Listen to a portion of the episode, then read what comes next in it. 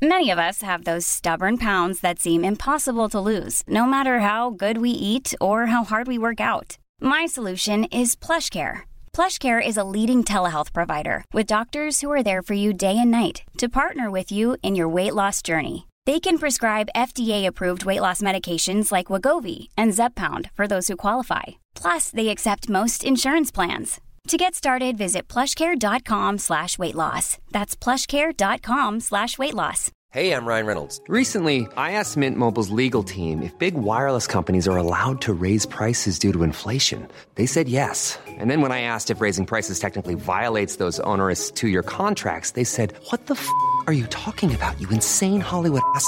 So to recap, we're cutting the price of Mint Unlimited from $30 a month to just $15 a month. Give it a try at mintmobile.com slash switch. $45 up front for three months plus taxes and fees. Promo rate for new customers for limited time. Unlimited more than 40 gigabytes per month. Slows. Full terms at mintmobile.com.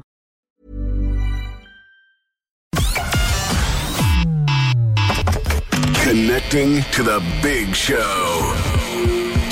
In three, two, one. You know what I mean? It just doesn't compute, you know. The law is the law. Peter, this is in our hands. I mean, it really is. People were there. We will continue to raise our voices.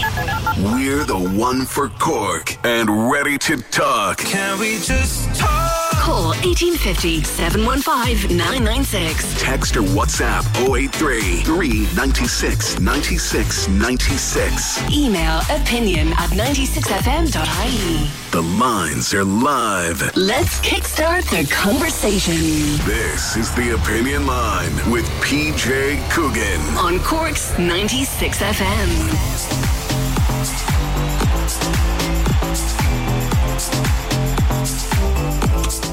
It's a dirty, grotty old morning out there now. And the Coogan knees remain exposed. It's the talking point. It was such a lovely weekend weather-wise. God, Sunday was a scorcher and a half. And yesterday wasn't half bad either. And I got rightly fried sitting having a coffee down by the river Saturday afternoon. I got fried. My forehead is peeling. I swear I've been in Ibiza for a week. And look out at that grot. But listen, I have no doubts it's going to improve drastically uh, before the back end of the week. And it'll be good to have the charcoal in and the old barbecue cleaned and ready for next weekend because it's going to be really, really lovely. Or sure, you might pop into town or pop out to the local and have a pint or have a bit of grub in the outdoor seats and tables. Driving around town yesterday, I just popped in town for an hour great to see everyone out, but I'm not so certain where we were observing the old one meter very well, were we everywhere? Don't know what you saw. Um, I saw a lot of really, really good, well organized stuff, but I saw a few places that were a bit like a beehive as well. Mm, we just need to be just a little bit careful. 1850 715 996. Get to that in a sec. Also, something we'll talk about later on this morning. When you woke this morning, were you wrecked after the holiday weekend? And I don't just mean now, were you wrecked because you had a few pints in the open air yesterday afternoon? I just mean were you wrecked? Like, are you a kind of a person who naturally enjoys getting up early in the morning? Or is your best time the end of the day? Are you often forcing yourself to get up in the morning when in actual fact you'd love to stay in bed and your best, more creative time might be the afternoon or the evening? So, are you a night owl or a morning early riser? An early riser or a night owl? I don't have much cho- choice in the matter. Uh, no, none do, nor do any of us in here. But I think I probably am at this stage an early riser uh, habitually. But are you? There's new research out now that you're the time you get up, if you're getting up at the wrong time of the day for you, in other words, if you're defying your body clock, if your body clock says you're at your best in the afternoon and the early evening, and you're forcing yourself to get up in the morning, that's not good for your mental health. New research on that. Get to it later on this morning. But first, let us go back to the pubs and the restaurants and all the places that were open yesterday for the first time in months. Open outdoors, and that's how it will be until the 5th of July, unless there's a change. 5th of July before anybody can have a pint or a of grub indoors. A lot of places yesterday just doing pints. Not everybody. Some places still requiring you to eat. And you know, if they require you to eat and you don't want to eat, just go to some place that doesn't require you to eat.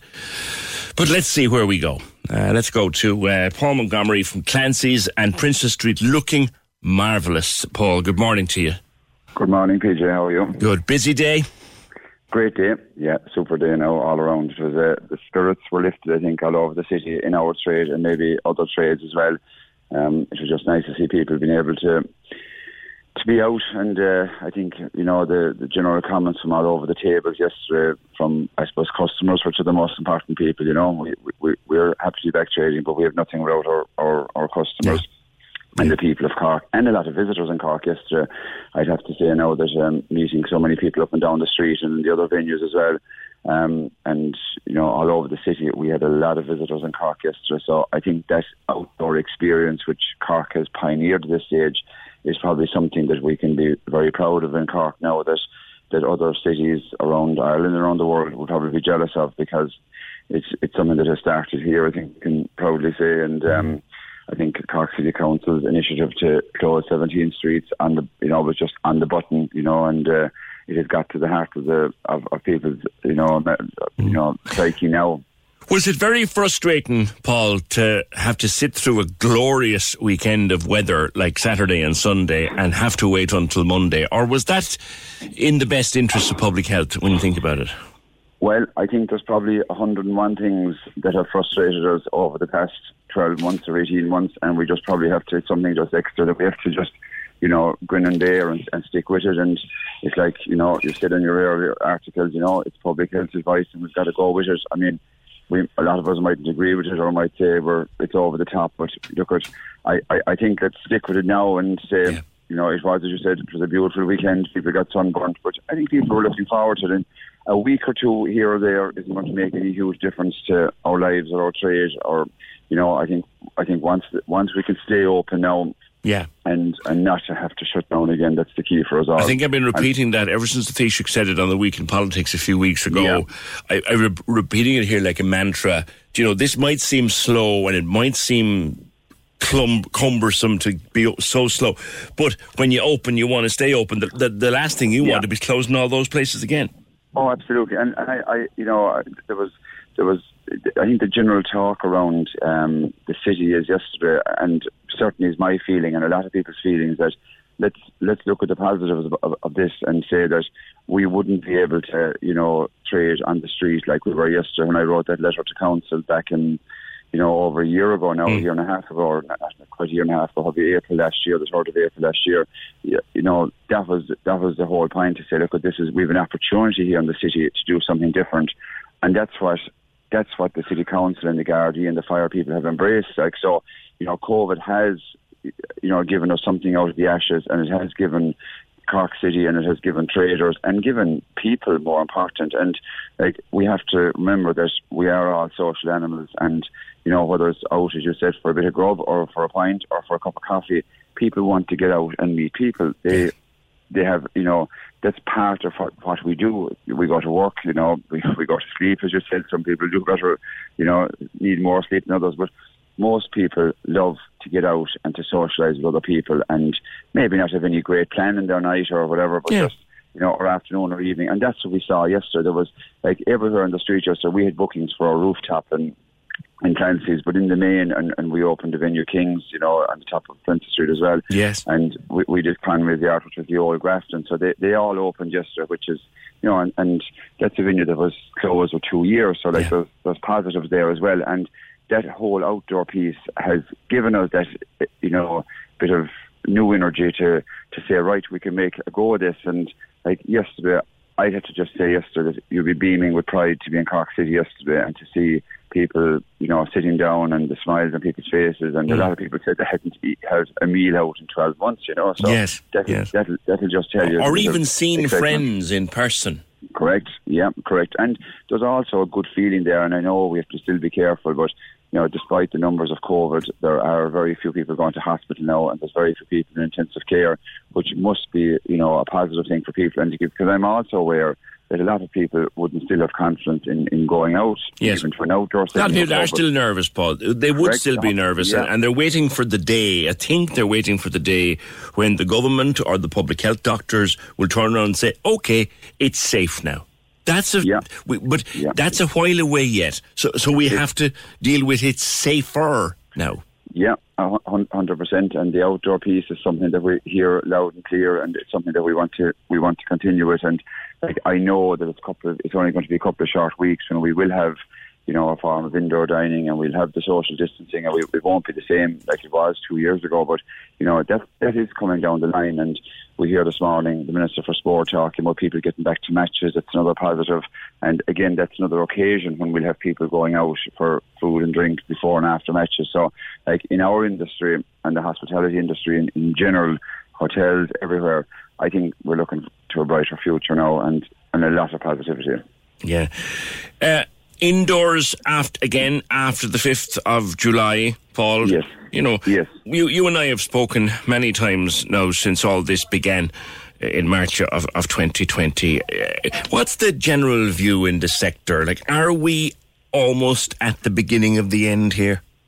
Hundred percent. I I don't think there's any doubt in anyone that I'm talking to and that we're dealing with, but that we we see our normality back. You know, pretty much resumed. Like the the indoor piece will work for us because we prepared for it last year, and on the 29th of June last year, um, 29th of June last year, we opened indoors, and it was terrific. So it was, you know, and mm. I I know that that like people have prepared, and it won't be long before we see people sitting up at the bar having a pint again.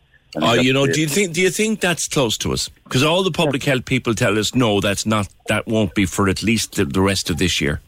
Well, we have to watch what's happening all over the UK, maybe, and we see what's happening in you know all over the world and all over Europe. And as as the disease control and the vaccines get better, I think that you know, I mean, they're talking about nightclubs reopening. So if you if you hear the word nightclubs and the and the what that what that says, well then I do I do think that they're certainly planning for mm.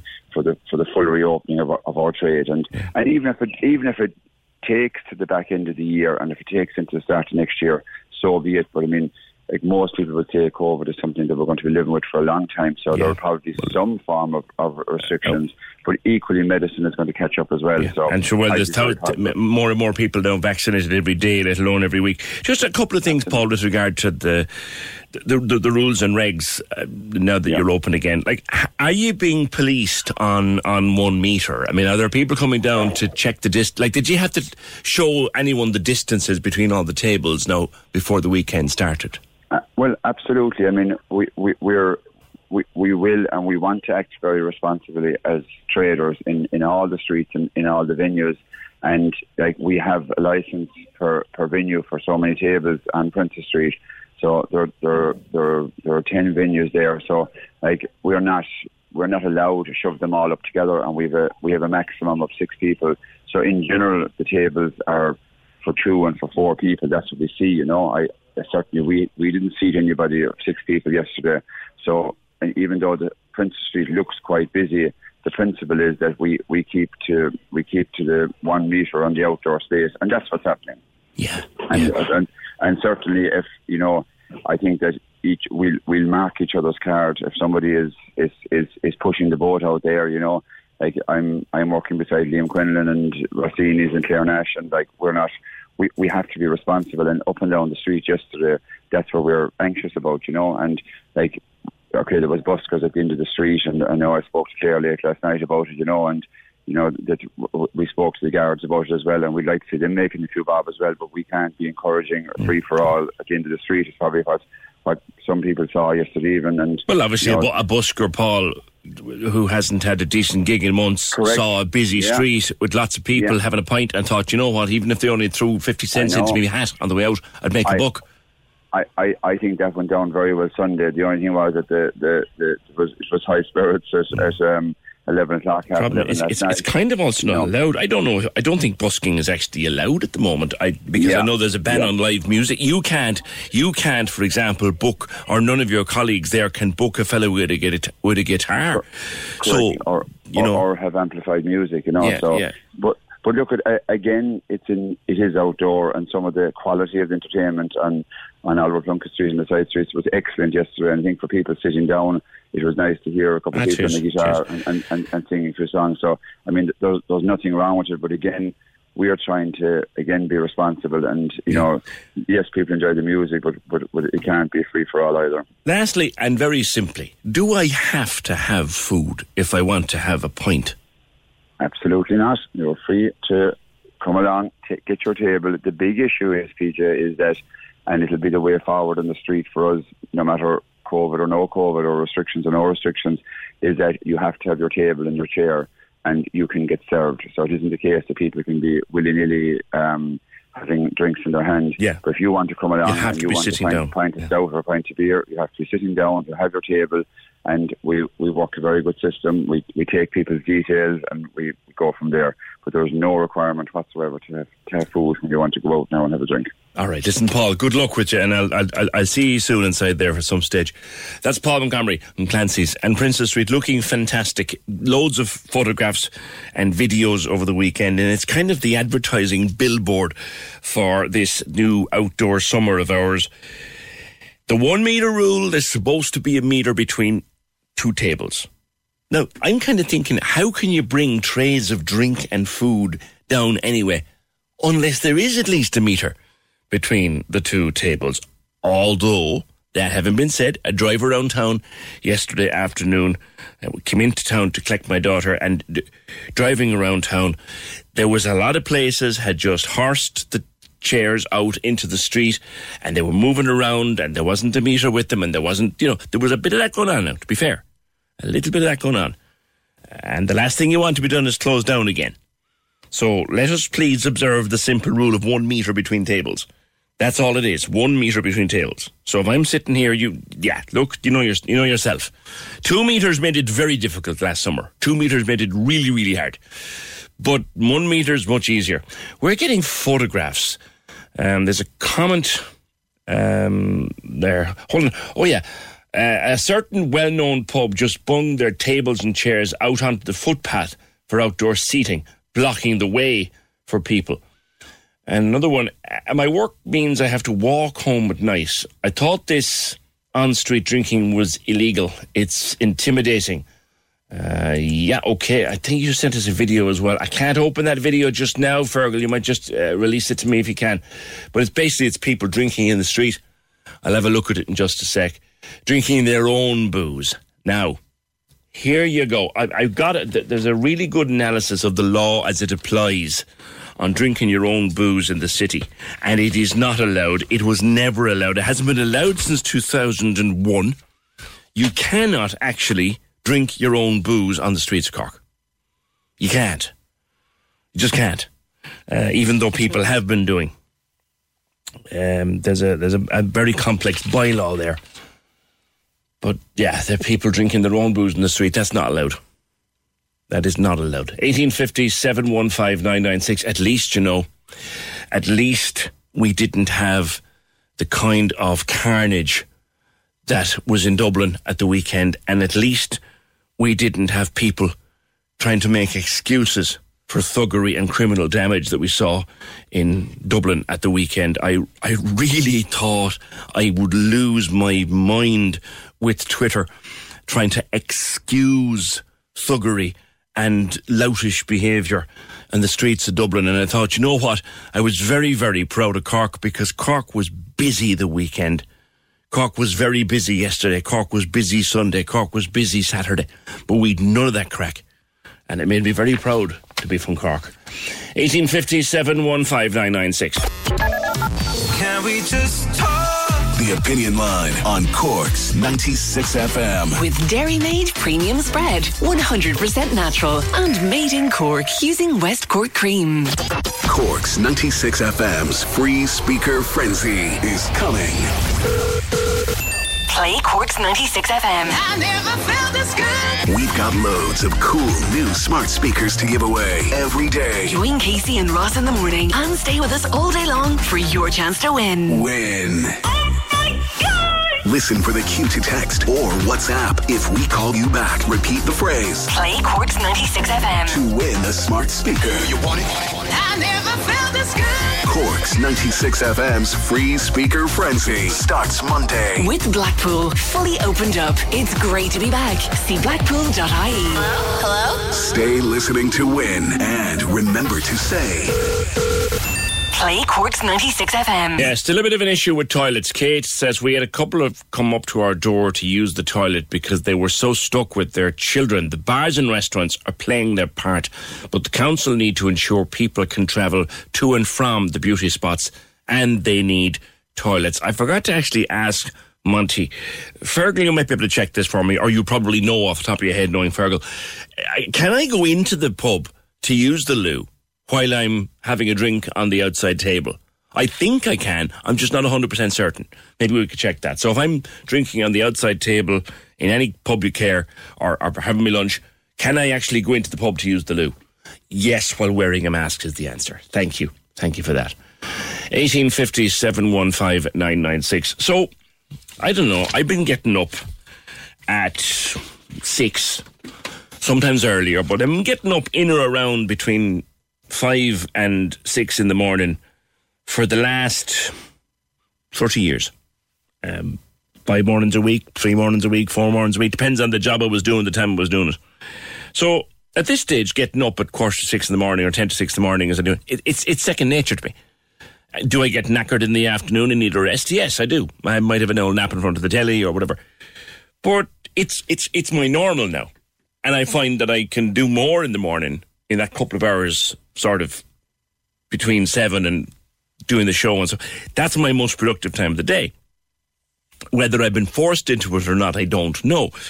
But there's new research now that says people whose sleep pattern goes against their natural body clock are more likely to suffer from depression, anxiety, and low levels of well-being. This is a massive study uh, led by the University of Exeter. Uh, and uh, the lead author is Jessica O'Loughlin, Dr. Jessica, uh, D- Dr. Jessica Tyrrell, I beg your pardon, joins me from the University of, of Exeter. Jessica, good morning to you. Good morning. How are you? Good, and thank you for being with us. So, how do you know your body clock? Like I said there, I've been getting up at either five or six in the morning for the last 30 years habitually. So, it's kind of my normal now. But how do I know it's my natural body clock? Uh, well, it sounds to me like it might be your natural body clock if you think you're quite productive in the morning. Um, I'm I'm definitely like that. I can get up and, and get going. Uh, whereas, so I would say I'm I'm definitely a lark, and I think people probably know whether they are more productive and more awake in the mornings, or actually if they're one of these amazing people that can work late at night. It always amazes me when I get colleagues sending me emails at 10, 11 at night where my brain's gone to sleep. So I think we have a vague idea, but also mm. as a society, we are sort of slightly more forced into um, the natural work patterns, which for many of us is that kind of, you know, nine till five, eight till five mm. standard working day. I should have stressed, I, have been doing this at, for, for 30 years and it's my natural, but it, it wasn't initially kind of a choice, as in my job dictates that I need to start work that hour of the morning, and has always done. So, is it natural or is it just something I've learned to do? Um, so, I wouldn't. We can have a look at your, your genetics and things. It, it would really depend on the answer to the question. Would you consider yourself to be more of a morning person yeah. or more of an evening person? And and I think we all do know a little bit. And yes, our lifestyles change and we, we do it, but naturally, if I'm on a day off, I would still be up early and doing things. So I guess it would depend. What would you do if you weren't doing it for work? Yeah. Now, this fo- a lot of this research is focused on genetics and genes. Mm-hmm. So your genes determine whether you are an, an early riser or a, or a night owl. How does that work? So it's at least in part genetic, and this is a study that was led by by colleagues of mine at the University of Exeter, um, and this was looking at again using this big data set where they've asked lots of people you know, do you consider yourself to be 100% a morning person? More morning than evening? Not really sure. More evening than morning, or definitely an evening person. And they've looked at running that against. So your DNA's got lots of different bases in it, and they've compared each base in the DNA in hundreds of thousands of people, and different genetic variants have, have come up with, with being a morning person. So certain genes predispose you to be an early riser. So that could be related okay. to um, various different processes that wake us up. Okay. So it, literally, you're you're born able to get up early. So, so in part, there's there's some environmental influences, like you say. You know, you were you've worked all your life, and, and that's been early starts, and, and so that will have an effect on your ability to get up. But there is a partly genetic component as well. Gotcha. And so, does that mean hereditary? Because that's obviously where, where, where, we got our we got our genetics from our parents. So, is it hereditary? If your parents were good, were early risers, will you might you be an early riser?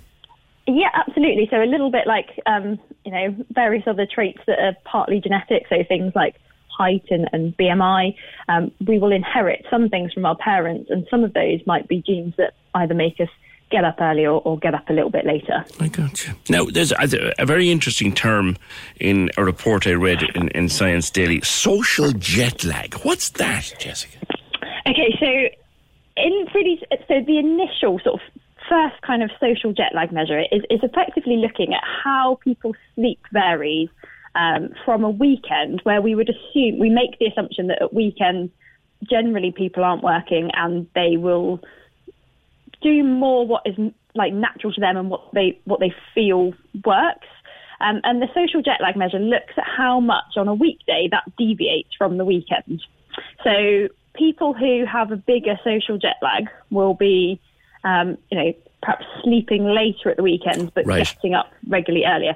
We've actually used a slightly more complicated measure in our most recent research that looks at the variation throughout the week as well. So that it looks at the variation, say last night, it would then compare last night to tonight to tomorrow night, as well as then comparing it to our free days, so our weekend days. Gotcha, gotcha. So, like, if you are naturally an early riser, you, you're you naturally will wake early at the weekend anyway.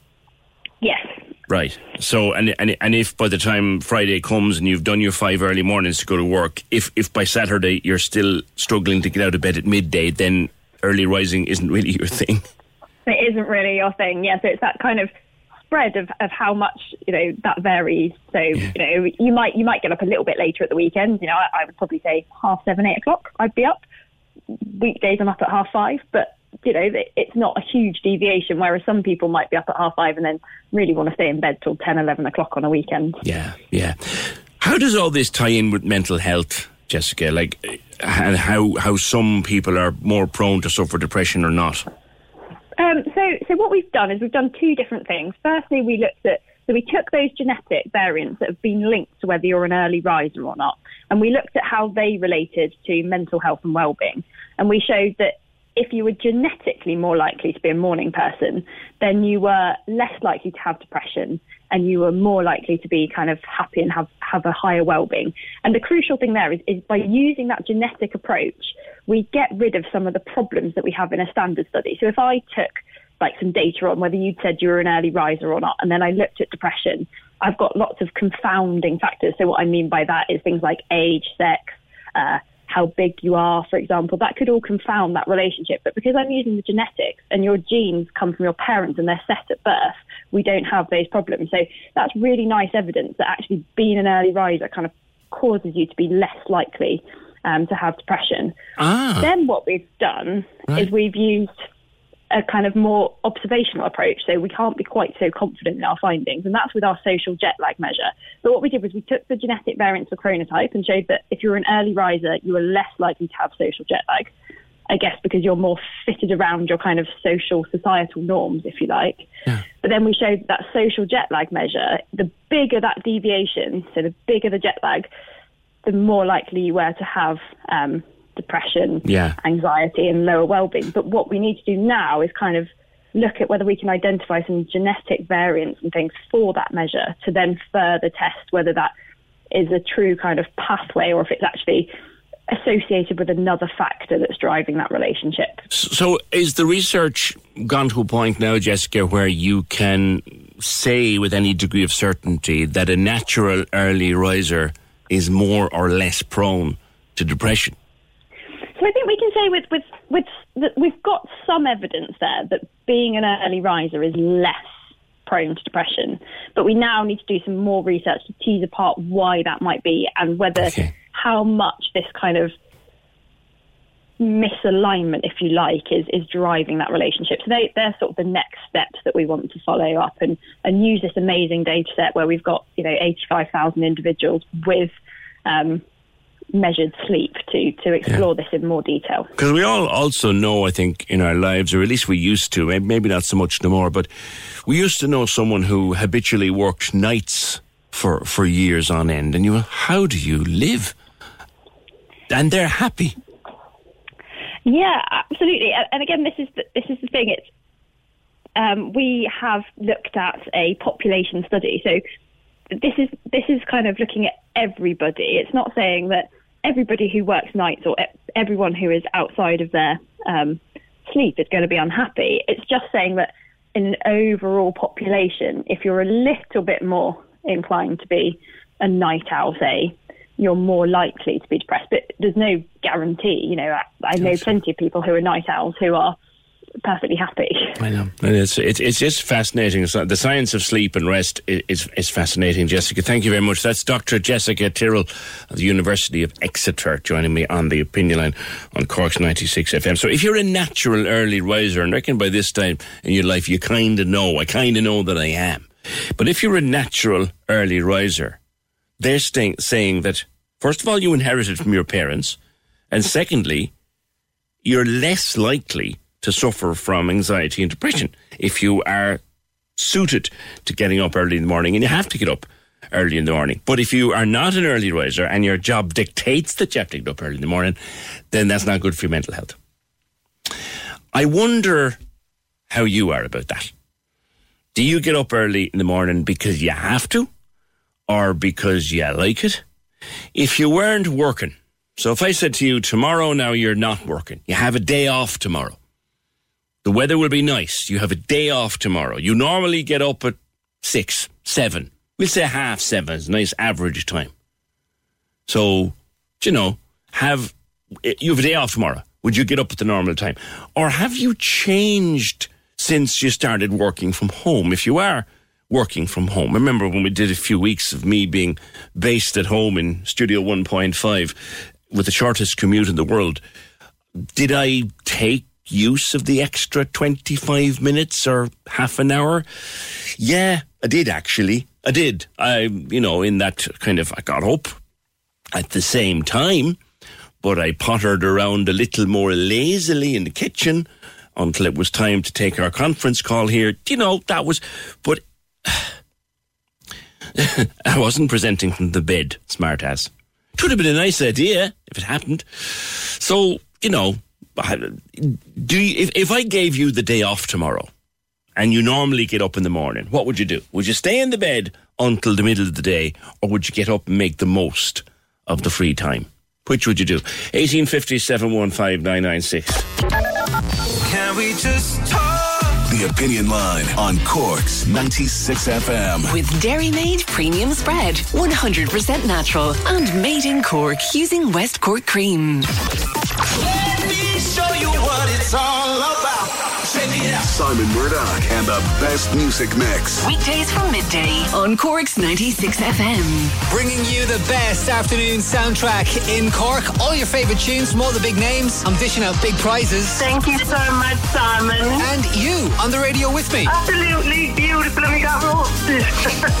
Chat to you in the afternoon. Let me show you what it's all about. Simon Murdoch, midday to 4 p.m. With Sean Cusack Insurance's Kinsale, now part of McCarthy Insurance Group. For motor, home, business, farm, life and health insurance. CMIG.ie. On Cork's 96 FM. Call us now, 1850 715 996. On Cork's 96 FM. Yeah, so what do you like? If I gave the day off tomorrow and you normally get up early, what will you do with it? Or are you in better form when you get up in the morning? If you didn't get up, you know, if you if you didn't have to get up early, would you?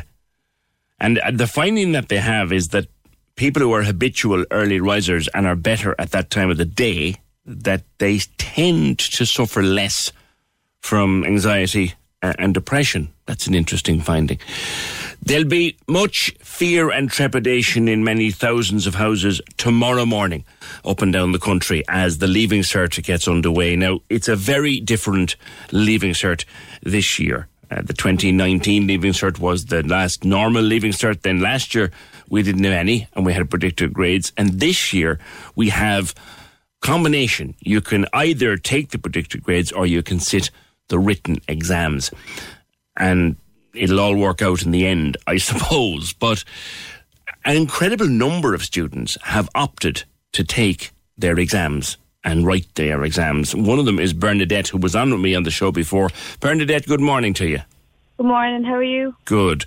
How are you fixed for tomorrow? Um, I'm I'm prepared. Um, I'm, I did my best. I'm like sure. Um, I'm hopefully going to be able to wake up in the morning. Yeah. Um, to be able to sit the exams. For people who wouldn't know, so how has it been worked out this year? You were you're taking the written exams. I am.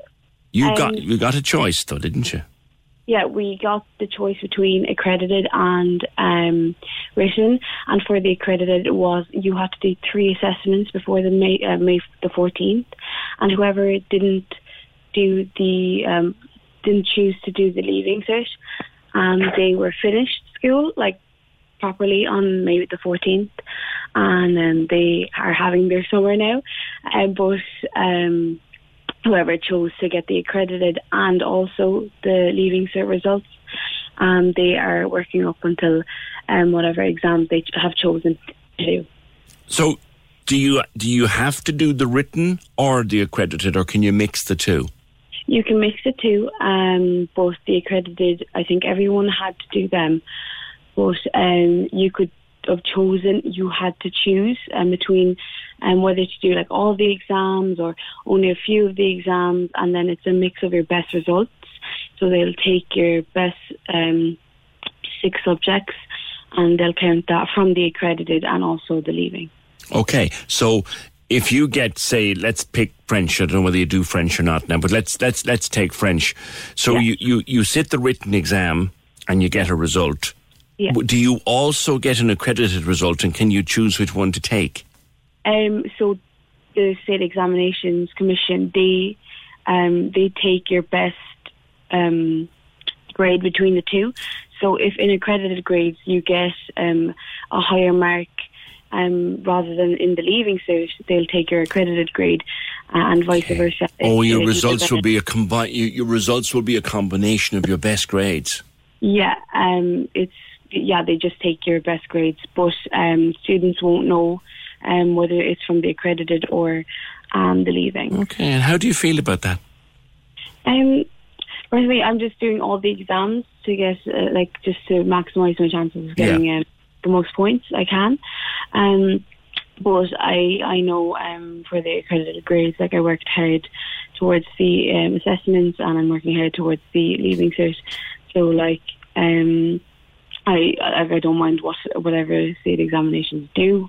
Um, I think it's you know the work has been put in like uh, for, uh, with a lot of students. So I I, I don't think it's a, a problem in any, in Yeah. any way. Yeah. So, Now the results are going to be a little bit later. They're, they're usually the third week in August. We won't have them now. I think is the third of September that they're coming out. Is that Yeah. going to be a problem? Um, personally, I think it will be for um, people who want to go abroad for college, um, just because like with things like that, you do need to put in your applications and do you need to have your leaving cert results, and it's kind of an issue regarding that. Now, I don't know um, anything about it because I'm not applying abroad. Sure. But I have friends who are applying abroad and um, they have an issue about that. Um, but I don't know anything um, to do with like what if, if they're changing it or anything. Yeah. Um, The Minister for Education was on the radio this morning saying saying that everything will be will be sorted out and that they're talking to all the her other ministers in other countries so that the Irish won't get left out. But you, you kind of have to think it is it is very late being get to, to be getting your grades. it is like usually is the third of uh, third week of August. Yeah. When, when is it that you uh, or what is it that you want to do, Bernadette? Um, I want to do medicine, and if not, I want to do um, biochemistry in UCC. Okay. All right. Well, listen. Good luck with it. Thank you so much, All right, and thanks for having me on. Delighted to have you on, and good luck. And we'll talk maybe later in the summer. Um, Bernadette uh, Gabaya, and sitting the leaving cert tomorrow in full. She's not taking the credit away. She's sitting it in full. And good luck to her and good luck to anybody else who's doing that tomorrow. I can tell you something now, and it's a while since I did my leaving cert.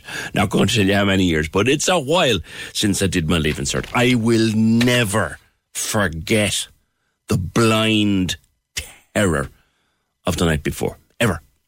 It never leaves you. So I know exactly how people will feel tonight and tomorrow. 1850 715 996. It was a busy weekend for the lifeboats, including just something that happened entirely by chance. Jonathan Connor is the helm of Kinsale Lifeboat. Jonathan, good morning. Morning. Um, how are you? Thank you for having me on the show. Delighted to have you. Tell me about that. What happened? You were out training on Saturday, was it? We were. We were. We were out training in the Garrettstown area. Just it's a usual spot that we'd be training, and um, purely by chance, uh, one of the crew members, David, just out of the corner of his eye, spotted this gentleman on the rocks right down in the waterline, and um, you know he was he was in a fairly bad condition. Um, nobody knows how he how he got there or, or ended up in the water or how long he was in the water. Mm. But um, but yeah, we, we just stumbled upon him. Um, you know, if if I could tell the gentleman, I would I would urge him to buy a lottery ticket because he is the luckiest man I've ever ever come across in my life. Um, it's it's un, unknown how long you know he could have lasted. Yeah. Um, in that position. Was he? He, he um, was being swept like he he hadn't he. He was being swept back and forward by the tide onto the rocks. He's lucky he wasn't very badly injured. Yeah, so the the gentleman, um, he, we found him just clinging onto the top of the rocks um, at the base of, of it's it's a low cliff area um, just west of Garrettstown, and um, he he was there was a quite a large surge of water coming in and out, and he was getting bounced up the rocks. Um, and we our fear was that he would get dragged back down, yeah, and out to sea.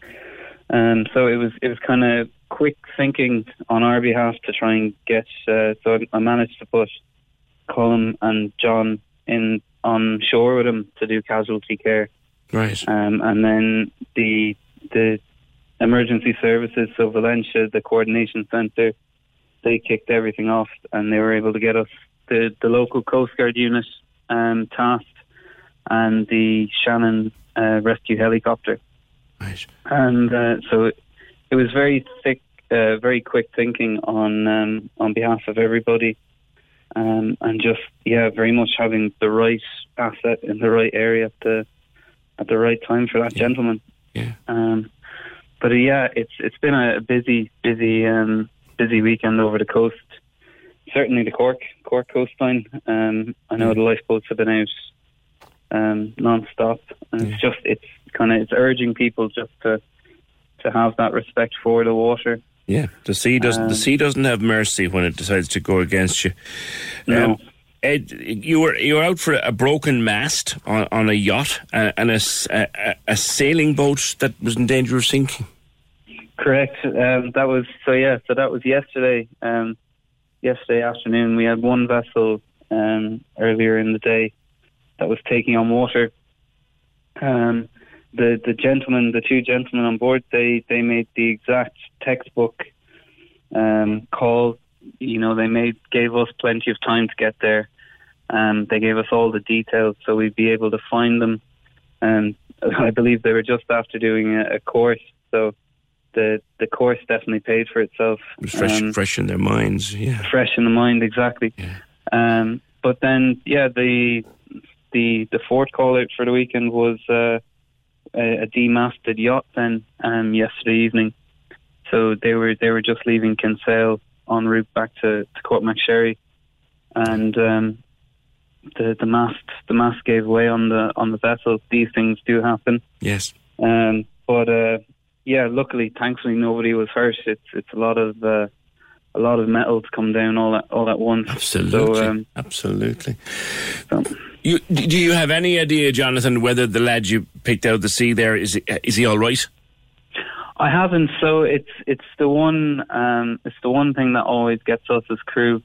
We we usually get them out of the water, away to safety, and into the care of the ambulance service or, or the Coast Guard helicopters. But we don't tend to hear the the um, the end outcome or the, the story. He was recovering quite well when we were when we were sending him away. So Oh, that's um, good. That's so very that's A, that's a good um, a good sign. Okay, well, here's hoping that he made a full and complete recovery. And once again, we should remind Jonathan, thank you very much, Jonathan Connor, the helm of Kinsale Lifeboat RNLI. We should remind ourselves time and time again these are the people who go in when we're running away, and what's more, they are all volunteers. The lines are live. And we're ready to talk. Can we just talk? Call 1850 715 996. Text or WhatsApp 083 396 96 96. Email opinion at 96fm.ie. The Opinion Line with PJ Coogan. On Cork's 96 FM. Quick reminder to you that Cork 96 FM's free speaker frenzy is coming next Monday. Loads of cool new smart smart speakers to give away. Just listen for the cue to text or WhatsApp. And if we call you back, which we will, repeat the phrase play Cork's 96 FM to win a smart speaker. It's Cork's 96 FM free speaker frenzy with Blackpool fully opened up. Great to be back. See blackpool.ie and stay listening to win from next Monday. And remember to say play Cork's 96 FM. We've dozens of them, dozens of them to give away, smart speakers, over the next few weeks. 1857 15996. Lots of people telling us about our their early rising patterns and the temptation of if I gave you tomorrow off, and you were normally an early riser, what would you do? Would you get up or stay in bed? Or do you have a particular pattern? Do you like getting up early anyway? Or do you just have to do it for work? If you have to do it for work, is it a trudge that you drag with you like a like a big eight pound block tied onto your foot? Or do you just have to learn to live with it? Is it normal for you to get up early or normal for you to be getting up late? Have a think about it. Dylan says, I swing between my sleeping patterns. I can't stick to just one. I just can't. Kevin says, when I worked nights, I was a much more grumpy fecker than I am now. Thank you, Kev. Viv in Madrid, I'll read that one out later on. It's a longer one. PJ, my father, God rest him, was foreman miller at Odlums in Cork for 50 years. He worked three shifts, rotating weekly all that time. 8 to 4, 4 to 12, 12 to 8. I don't know how he did it. I don't know how you would do that, John. They, they were incredible men. The men of that era, they, they, like working the, all those shifts uh, round the clock and changing every couple of weeks. That's hard going. That's hard going. Paul, if I tomorrow off, even though I drive for a living, I'd be up and gone on a motorbike to Beara or the Ring of Kerry. It's a great de-stressor. Eugene, I'm normally up at six, so I'd get up at seven and fool around for a few hours and then go back to bed for a nap. Thanks, Huge. 1850 715 996. I have a book in my hand, and there's look, there's dozens of them come out. There's loads of different books about improving your life and helping yourself and finding, you know, the, the best of yourself. And, and you could stack a, a room with these books, but this is an unusual one written by Gerry Hussey, the man otherwise known as the Soul Coach. And the blurb is that you can find within yourself the power to do exactly what you want. But you got to look within yourself to find it. And this book purports to teach you to do just that because we're not very good at looking within ourselves. Because when you look into yourself, you mightn't often find stuff you like. You might find stuff you say, I don't want to talk about that. I don't want to think about that. But Gerry's premise is that you've got to do that. And if you do it, it pays off dividends. Gerry, good morning to you. Good morning. How are you? Good. We all have to look into ourselves to see the truth, but it's not often a pleasant one. So if we have to do it, how do we best do it? Uh, I think it's it's really key. Uh, you know, there's a, a little thing in the book and it says the relationship you have with yourself is probably the most important thing in your health and well-being because we're exposed to our own self 24 hours a day, seven days a week. So if the relationship you have with yourself is, one of joy or calm or love or fun, you have a great chance of being healthy. But if the voice you hear inside is what I call your inner critic, if it's one that's always giving out yourself, one that's not very nice, one that's pushing yourself too hard, then it doesn't really matter what the external voices are saying. It's that inner voice, and um, and I, I, I became really clear about that from working with high performance and Olympic athletes.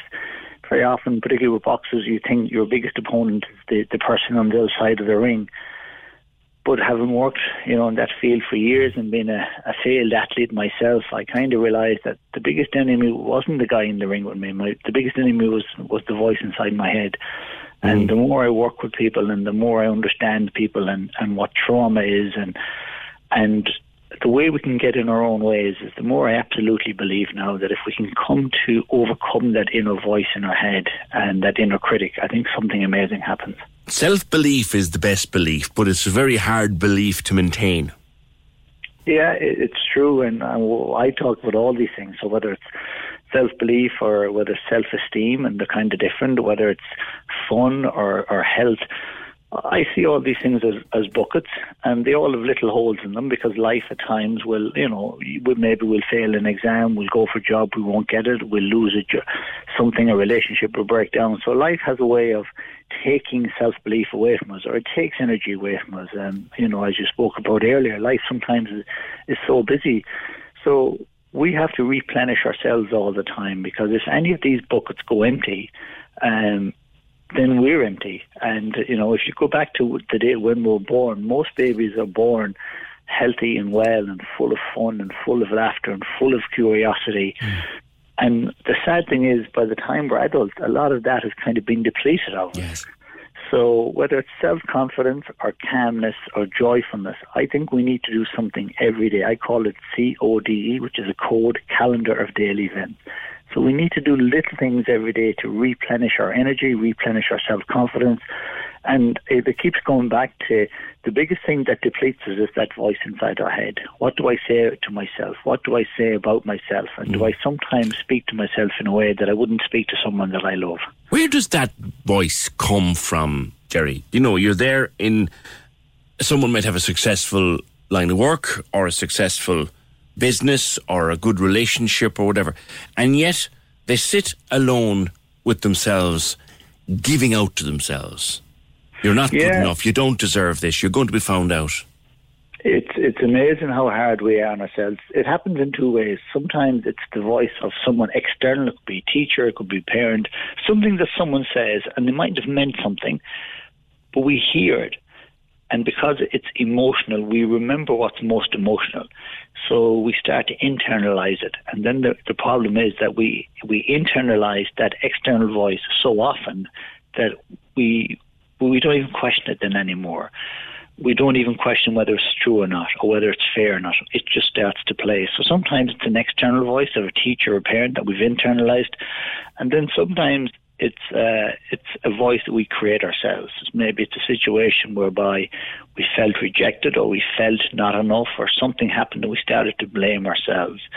So it can it can be an external voice uh, or it can be one that we create ourselves. But the good news is that through things like positive affirmations, through mindfulness, through becoming aware of this, you can actually begin to change it. Hmm. And we know now that the voice in your head, the emotions you feel, we know now from science that that actually impacts the phys- physiology of the body. So if I'm thinking in a way that's stressful or anxious or or damaging, that sends a message, a threat signal down to my central nervous system. It ignites the sympathetic nervous system, which is your str- which is your fight or flight.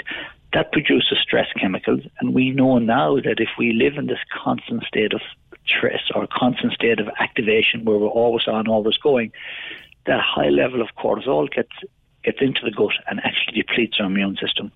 So we've never been more certain that our thoughts, our emotions, and even the words we use actually change the physiology and chemistry of the body. So in the book, I explore a lot about the mind-body connection, and uh, a lot of the physical diseases, a lot of the aches, pains, a lot of things that show up in the physical body are very often symptoms of this lack of ease. And if you look at the word disease, we often think it's something physical, Yeah. which it can be, but disease actually means lack of ease. So if we live with a lack of ease in the mind for long enough, it begins to show on our bodies. You talk a lot about our our childhood selves, your eight year old self, and and about how we were as babies. What's the how? How does that become important in our adult lives to, to remember how we were as kids? So what we need to know is our brain works in wave patterns. So we have different wave patterns, and, and any given day we can switch. So beta brain wave is your high stress level, and we can measure these all the time. But what's really important for people to know is between the age of zero and eight, we're working on what is alpha brainwave. Alpha brain brainwave is very important because it's almost like a subconscious pattern. It allows us to download information very, very fast. So that's why babies can learn language very fast. They can learn two or three languages. They can learn social skills, interaction skills. They can learn about themselves, spatial awareness, motor skills. So the baby is almost in this like supercharged learning, where the brain is in uh, this uh, this this brainwave pattern, and it literally downloads everything really, really fast. Now, mm-hmm. the problem with that is it's downloading so fast that it doesn't really stop to analyze what's true, what's not true. Right. The only thing it's seeing is what gets me accepted, what seems to be normal. So the beliefs you formed about yourself by the time you're eight are actually locked into your subconscious mind. And that's why eight is is a particularly relevant point of view from a scientific point of view because that's where a lot of our beliefs are formed. Now, if you had a bigger trauma or a bigger experience when you're 12 or 15, well, that might actually be more important. But for most of us who don't have that single big traumatic experience, you can track it back to what are the beliefs you held about yourself when you were seven, eight years old, because you were in there, you were in that uh, that brainwave pattern where you you downloaded everything and it became it became so embedded in your beliefs about yourself and the world. And at eight, you thought like life was carefree or should be. But when you think back along now, I suppose there is this thing that children live what they see and they learn what they see. So if there were negatives in your life at eight, then you may well have taken them on board and kept them in your life at 38, 48, 28. Of course, I think we live most of our adult life trying to meet the unmet unmet needs of an eight-year-old child, and sometimes like for instance, if you're with a parent and the parent was busy or stressed, um, the child is, is a child doesn't know about work or emails or Zoom calls. Yes. The child only knows is this person engaged with me? Do they love me? Am I important enough to get their full attention? So if you if we spend time with Oh God, that's wrong. That line is starting to go, Gerry. Yeah, oh, can you hear me? I can, yeah. Yeah, the child can't distinguish between why you're absent, but they just know that you are. I'm, yeah, I'm not important enough, and then they internalize that. So what the child starts to think, I'm not important enough for this person to give me their attention. So that's why by the age of eight, we've actually formed opinions about what we deserve, about how important we are and about how loved we are. And I think the greatest trauma a human being can experience is the feeling of being unloved or unlovable. That's actually trauma. There's, lastly, uh, based on that, there's there's great parenting advice in that concept, isn't there, Gerry? Well, it comes down to just being more present. And in the book, we talk about 900 months, which kind of frightens a lot of people. But 900 months, believe it or not, is your average life expectancy, and you sleep 300. So we roughly get 600 months on the planet. If you're my age, it sounds very short. It is very short, and and yet we spend so much of our time distracted and worried about things that it might never be. Yeah. And if you ask people, you know, what are the three most important things in your life? They'll say, my, my children, my family, my health. And then I say, what three things take up most of your time? So I think the biggest gift the book gives you is a, a new appreciation for yourself, for time and become more aware of what am I giving my time to? Is this mm. really important? And if I can become more present in my own life and more present with the people I love, it gives them a great gift as well. Over the last 15 or 16 months of this blasted pandemic that hopefully we'll be out the back of before the end of the year, Gerry, I think a lot of people, certainly I've spoken to them on the air here, they've learned an awful lot more about what is really, really important in life. Can that be a, a, a, game changer for us in terms of our mental health going forward? I think it has to be. I think it has to be, and it's not so much that we were putting our time into the wrong things, but you know, when we talk about the disease of distraction, we normalized busy, we normalized tired, we normalized getting through the week on coffee, and we nearly wore it as a badge of honor. And what happens then is your life just becomes a blur and you just your life is passing you by. And I think in life, the biggest tragedy is not death, because at some level, we're born to understand death. We know it's part of life. So tr- death is never the tragedy. The tragedy is arriving at the end and realizing that we never actually lived. We never actually took the time to enjoy our life or to be present. So I think the biggest thing we learned in the pandemic was all that travel, all that commuting, all that rushing and racing. Was it actually making me happy? And a lot of people are realizing it wasn't. I was actually sad. And it was making me not just sad, but it was probably making me sick. And I, the biggest wish I have is that people now will realize the impact of chronic stress. People will realize that we, so many, even in the middle of COVID, the vast majority of people in hospital are in hospital with lifestyle based issues. Too much stress, too much wrong food, not enough exercise, too much processed food. That's actually what's making us sick. And if we could just realize the impact of our thoughts, emotions, and the food we eat, and we realize that if we make little changes now, and I'm only talking little changes, we can actually change the chemistry and biology of the body. And by doing that, we are allowing ourselves to live healthier for longer and see the things that really matter, things like our children getting married. See, our, we actually have more of a say on our health and well-being than we think. Getting sick, being tired, being stressed are not normal. Just because they're common doesn't make them normal. And I hope now people realize it is possible to live a life where on most days you feel energized and joyful and happy. And it's just around making the decision to commit to little things each and every day. Okay. Gerry, leave it there. Thank you very much. Good luck with the book. It's called Awaken Your Power Within. Uh, the longer title, Let Go of Fear, Discover Your Infinite Potential, Become Your True Self. That is Gerry Hussey on the opinion line. Thanks, Gerry. 1850 715 996. Food for thought, methinks. Can we just talk? The Opinion Line on Cork's 96 FM. With Dairy Made Premium Spread, 100% natural and made in Cork using West Cork cream. Simon Murdoch and the best music mix. Weekdays from midday on Cork's 96 FM. Whether you're at work or if the kitchen table is your office at the moment, or if you're in the car dropping off or picking up the kids from school, I've got the biggest tunes on your radio to get you through the afternoon from midday on Cork's 96 FM. Yeah, there's a lot in what Gerry is saying. Just try to remember the things that are important and concentrate on them. Try to dis- determine what is important and what is just a waste of my time. 1850 715 996. Do you know when you talk to someone frequently about the same topic, when they're an activist for something, you sometimes forget that they have a whole life behind that. And something can come into your life or your family life and turn it upside down in a heartbeat. And I'm speak today of my friend uh, Carmel Cantwell, um, who you will have spoken to many times, or we've all spoken to many times about Bessborough and things associated with it. But like everybody else, Carmel has another life, uh, and she has a son. And it's been a day of, our weekend of celebrations, Carmel. As Ryan came home, good morning to you. Hi, PJ. Good morning. And delighted that he's home and delighted that he's getting there. What happened to him? He's only 23. What happened? Um, yeah, last uh, November he went for elective shoulder uh, shoulder surgery, um, which was from a, a hurling injury. Um, it was meant to be a day procedure, in and out. I was I dropped him off in the morning. I was to collect him at three to four in the afternoon, and the phone call never came.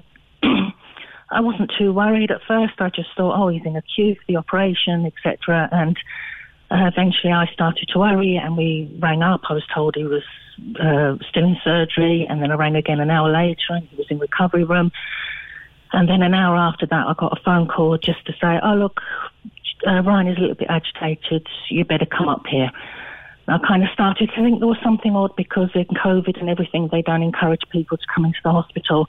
So as soon as I got to the hospital, there was the surgeon and a nurse waiting for me, and then I got really, really frightened. Um, the, the way they were starting to talk, I didn't know whether he had died or I knew something um, had really bad happened. And um, it turned out he'd had a stroke. Um, somewhere, somewhere between I don't know the surgery or the recovery room, and um, I was then put up into his room, and I he wasn't there at that time. He was down having uh, CT scan, um, but he couldn't stay still, and he had to um, go back a second time for the scan. And when I eventually saw him, he was in a, just an awful state. Um, just a nightmare, a complete, utter nightmare. When you say an awful state, Carmel, like, did he recognise you? Was he awake? Um, he was disorientated. He couldn't speak. He was very frightened. Um, the the nurses were trying to calm him down. He was pulling the wires out of his arms, uh, the catheter out. Um, you know, later on afterwards, he told us that he thought that his leg was going to be amputated. You know, all these things were going in his mind. Um, you know, he couldn't communicate. He could say the odd word. Mm. Uh, he couldn't say our names. Hey, it's Ryan Reynolds, and I'm here with Keith, co-star of my upcoming film, If, only in theaters May 17th. Do you want to tell people the big news? All right, I'll do it. Sign up now and you'll get unlimited for $15 a month in six months of Paramount Plus Essential Plan on us. Mintmobile.com slash switch. Upfront payment of $45 equivalent to $15 per month. Unlimited over 40 gigabytes per month. Face lower speeds. Videos at 480p. Active Mint customers by 531.24 get six months of Paramount Plus Essential Plan. Auto renews after six months. Offer ends May 31st, 2024. Separate Paramount Plus registration required. Terms and conditions apply if rated PG. There's never been a faster or easier way to start your weight loss journey than with PlushCare PlushCare accepts most insurance plans and gives you online access to board-certified physicians who can prescribe FDA-approved weight loss medications like Wegovy and Zepbound for those who qualify. Take charge of your health and speak with a board-certified physician about a weight loss plan that's right for you. Get started today at plushcare.com slash weight loss. That's plushcare.com slash weight loss. plushcare.com slash weight loss. Uh, you know, he and really that whole, that first night was just awful. It was he he just didn't know really what was going on. Um, at, at some stage, he knew what happened, and he just started saying, "Oh my God, oh my God." Um, and then the next day, he calmed down, um, and um, we knew we kind of knew what we were left with. Then he got transferred to the CUH stroke unit. Yes. Um, and then that was another complete story because of COVID. I couldn't go with. I wasn't even allowed in the ambulance with him. I pleaded to go in the ambulance with him, and the ambulance man let me in. And um, then when I got to CUH, I wasn't allowed to go up to the ward with him. And uh, that first week, you know, I was just in a, a desperate state because I know that the first uh, few weeks of, after having a stroke are the most important yeah. in terms of rehabilitation and you know, stimulating him and everything. So, um, you know, I spoke to the powers that be, and they said that one family member could go into him every day, and we nominated his older brother, um, Elliot, who was just mm-hmm. fantastic. Um, he went into and went to do physio with him. Um, you know, we got all the photographs and of everybody and put the names underneath and plastered them all over the walls just to keep stimulating him. Yeah. Um, you don't expect 23 year old healthy young men who play hurling, you, you, don't expect them to get strokes, do you? No, a complete and utter, it was a complete utter shock to us. Never in my wildest dreams did I think this would happen to Ryan. Mm. Really healthy lad, six foot tall, huge, very healthy, active, wow. you know. How long was he in hospital for? Um, he was in CUH stroke unit for two months. He came home for a few weeks while he was waiting for a place in the National Rehabilitation Hospital in Laoghaire, um, and, and thankfully he got in a place there. And he's been there for the last three months, uh, so we hadn't seen him at all. Mm. Um, his older brother again was in Dublin, and was, he was able to. Uh, every couple of weeks, you could nominate one person to come in for an hour. So he did see his brother and apart from that, we just FaceTimed him. But I wasn't so worried then because he had improved so much. He knew yeah. he could, uh, you know, he was a lot better at communicating. And yeah. um, how did the stroke affect him? Like, what effects did it did, did it take with him? well, initially he couldn't walk, talk, and, and everything on his right side was gone. Uh, that, the, the, the advantage was that he is actually left-handed, so at least he could use his left hand. Um, within I think it was two weeks, they actually got him up and he took his first steps, which was just huge because then I knew that he wasn't going to be in a wheelchair. Mm. Um, uh, the talking took uh, longer. Um, you know, he he knew exactly what he wanted to say in his mind, but he couldn't um, he couldn't find the words. Um, So that was that's been a long process. Isn't that Um, they call that aphasia, isn't it? yeah, he's got expressive and receptive aphasia. Um, uh, I mean, like he could say a really big word, but then he couldn't put the sentence together grammatically, or you know, Yeah. with the short words. Um, or he would get opposites mixed up in instead of out he or she, yes and no. So, like, it was really hard at the beginning to understand what he wanted to say. Um, uh, but I mean, th- thank God he's really improved a lot uh, that way. Um, now he can walk, but he's. We didn't realise. We thought that, that he had no problems with his legs at all until um, they, they they put him into a car to try and see if he could drive again, and he can't drive w- with his right leg because he's got no feeling and he's got no sensory awareness. So, um, you know, going forward, he's only going to be able to drive an adapted car. Right. Um, So, is, so is like- there is there permanent damage done, Carmel? We don't know. We're hoping, okay, we're six months now afterwards, and we're hoping that the language will keep improving. Um, um, the, the hand really is the biggest problem. He can't use his right hand, but he has got some movement back, so he can lift his hand or he can lift his arm, but he can't really use the digits. Right. Um, he can't really use the wrist and the elbow, so like picking up a, a glass of water, you can't really do with that hand. Yeah. Um, And he yeah. he has ongoing care for that, does he? Yes, well, he's out. He's only out since Friday, and we're we're hoping that the speech and language and the um, physiotherapy will continue. Um, he's they've been so marvellous, at the hospital, that you know they got him um, going back to college in November, uh, in September. Um, he was doing a masters. He did his degree the year before, and um, he's hoping to continue, but perhaps on a part-time basis. Yeah. Yeah. And who's been taking care of you and Brian? well, just Each other, I think. Yeah. each other, yeah. And we got younger kids at home as well, so uh, they keep us busy. The show has to go on for them too. Yeah, it does. Yeah, but yeah. um, yeah, we're just so grateful that this nightmare could have been a lot worse than it was. Yeah. Um, but you know, we're, we're hoping that um, Ryan will just, uh, you know, he'll keep going for. it. He's a he's a very strong boy. He's determined. Mm. Very determined to, to get back himself, to build himself Yeah. back up again. Yeah. Yeah, because he's so young. He says, "I've got my life in front of me." Um, so I don't know. He might have to change uh, in terms of what he wanted to do as an occupation, but uh, you know. What is it he wants to do? out. Well, he wanted to do something um, with, with with pharmaceuticals. With um, he was doing health and nutrition, uh, microbiology. So, um, you you know, he was he was doing um, work. Um, what do you call it? Internment. in- Uh, where you go out and you put you work in a lab. Intern, yeah. He- yeah, intern. Sorry, um, but he won't be able to do that because he can't use both hands. Right. Um, so uh, he'll have to adapt to something else. Okay. Well, you know what? He's he's young, and like you said, he's determined, and he's got great support from you and his dad, and a great family behind him. So here's hoping, Carmel. And of course, this is month of June is aphasia awareness month, and uh, a lot of people suffer aphasia as a result of strokes. But I think the big surprise for listeners will be a young man, young, fit, healthy man of 23. You don't expect them to get strokes. No, you don't. And they never found an underlying cause. They don't know why it happened.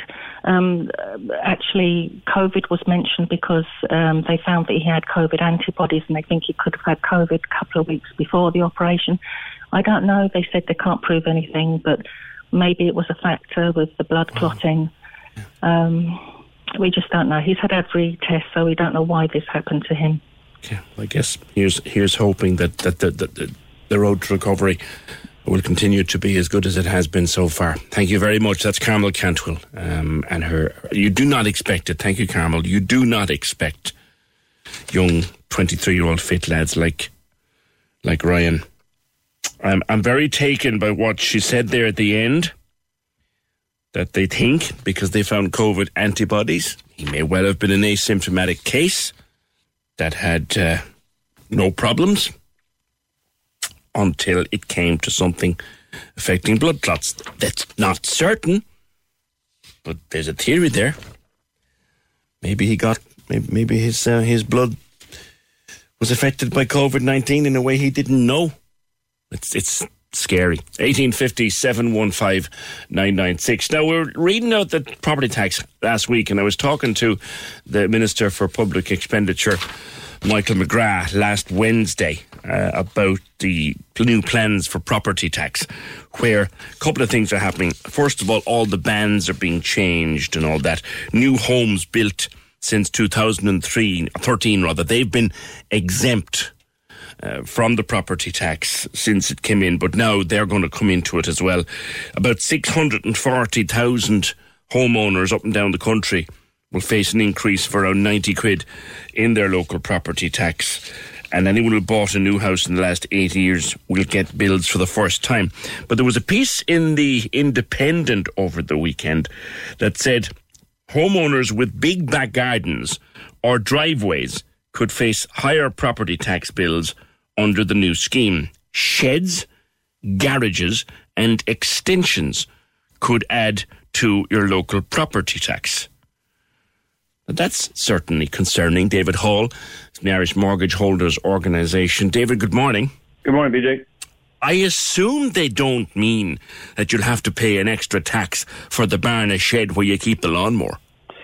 Yeah, it's a bit unclear. I think that's what they're indicating. That could be the case. I think um, I think this, this is based on a trying to bring in a balance. He gave out the numbers at the start, saying that about 100,000 people will be brought into this uh, tax bracket now, uh, which is a home tax. Uh, some like to call it a wealth tax. I think there's a bit of a misunderstanding. The assumption is because somebody might own a house or be in a house that they're actually wealthy. They have worked hard and, and uh, paid their way in life to get to owning their own home, and this is now a, a sort of tax that's come. And okay, there's been a cohort of people not included in it. So, out of fairness, this had to happen. I think in the context of everything that's going on, on the same day this was announced, they Taoiseach uh, Leo Varadkar announced that 38 billion euros had been borrowed to deal with the pandemic, and still more to come. So this will net an additional 80 million and I think in that context, it's a, quite a bizarre timing of this is quite bizarre, while mm. understanding that it needs to be balanced. But and again, I think the key part here, PJ, is just because somebody's in a house doesn't necessarily mean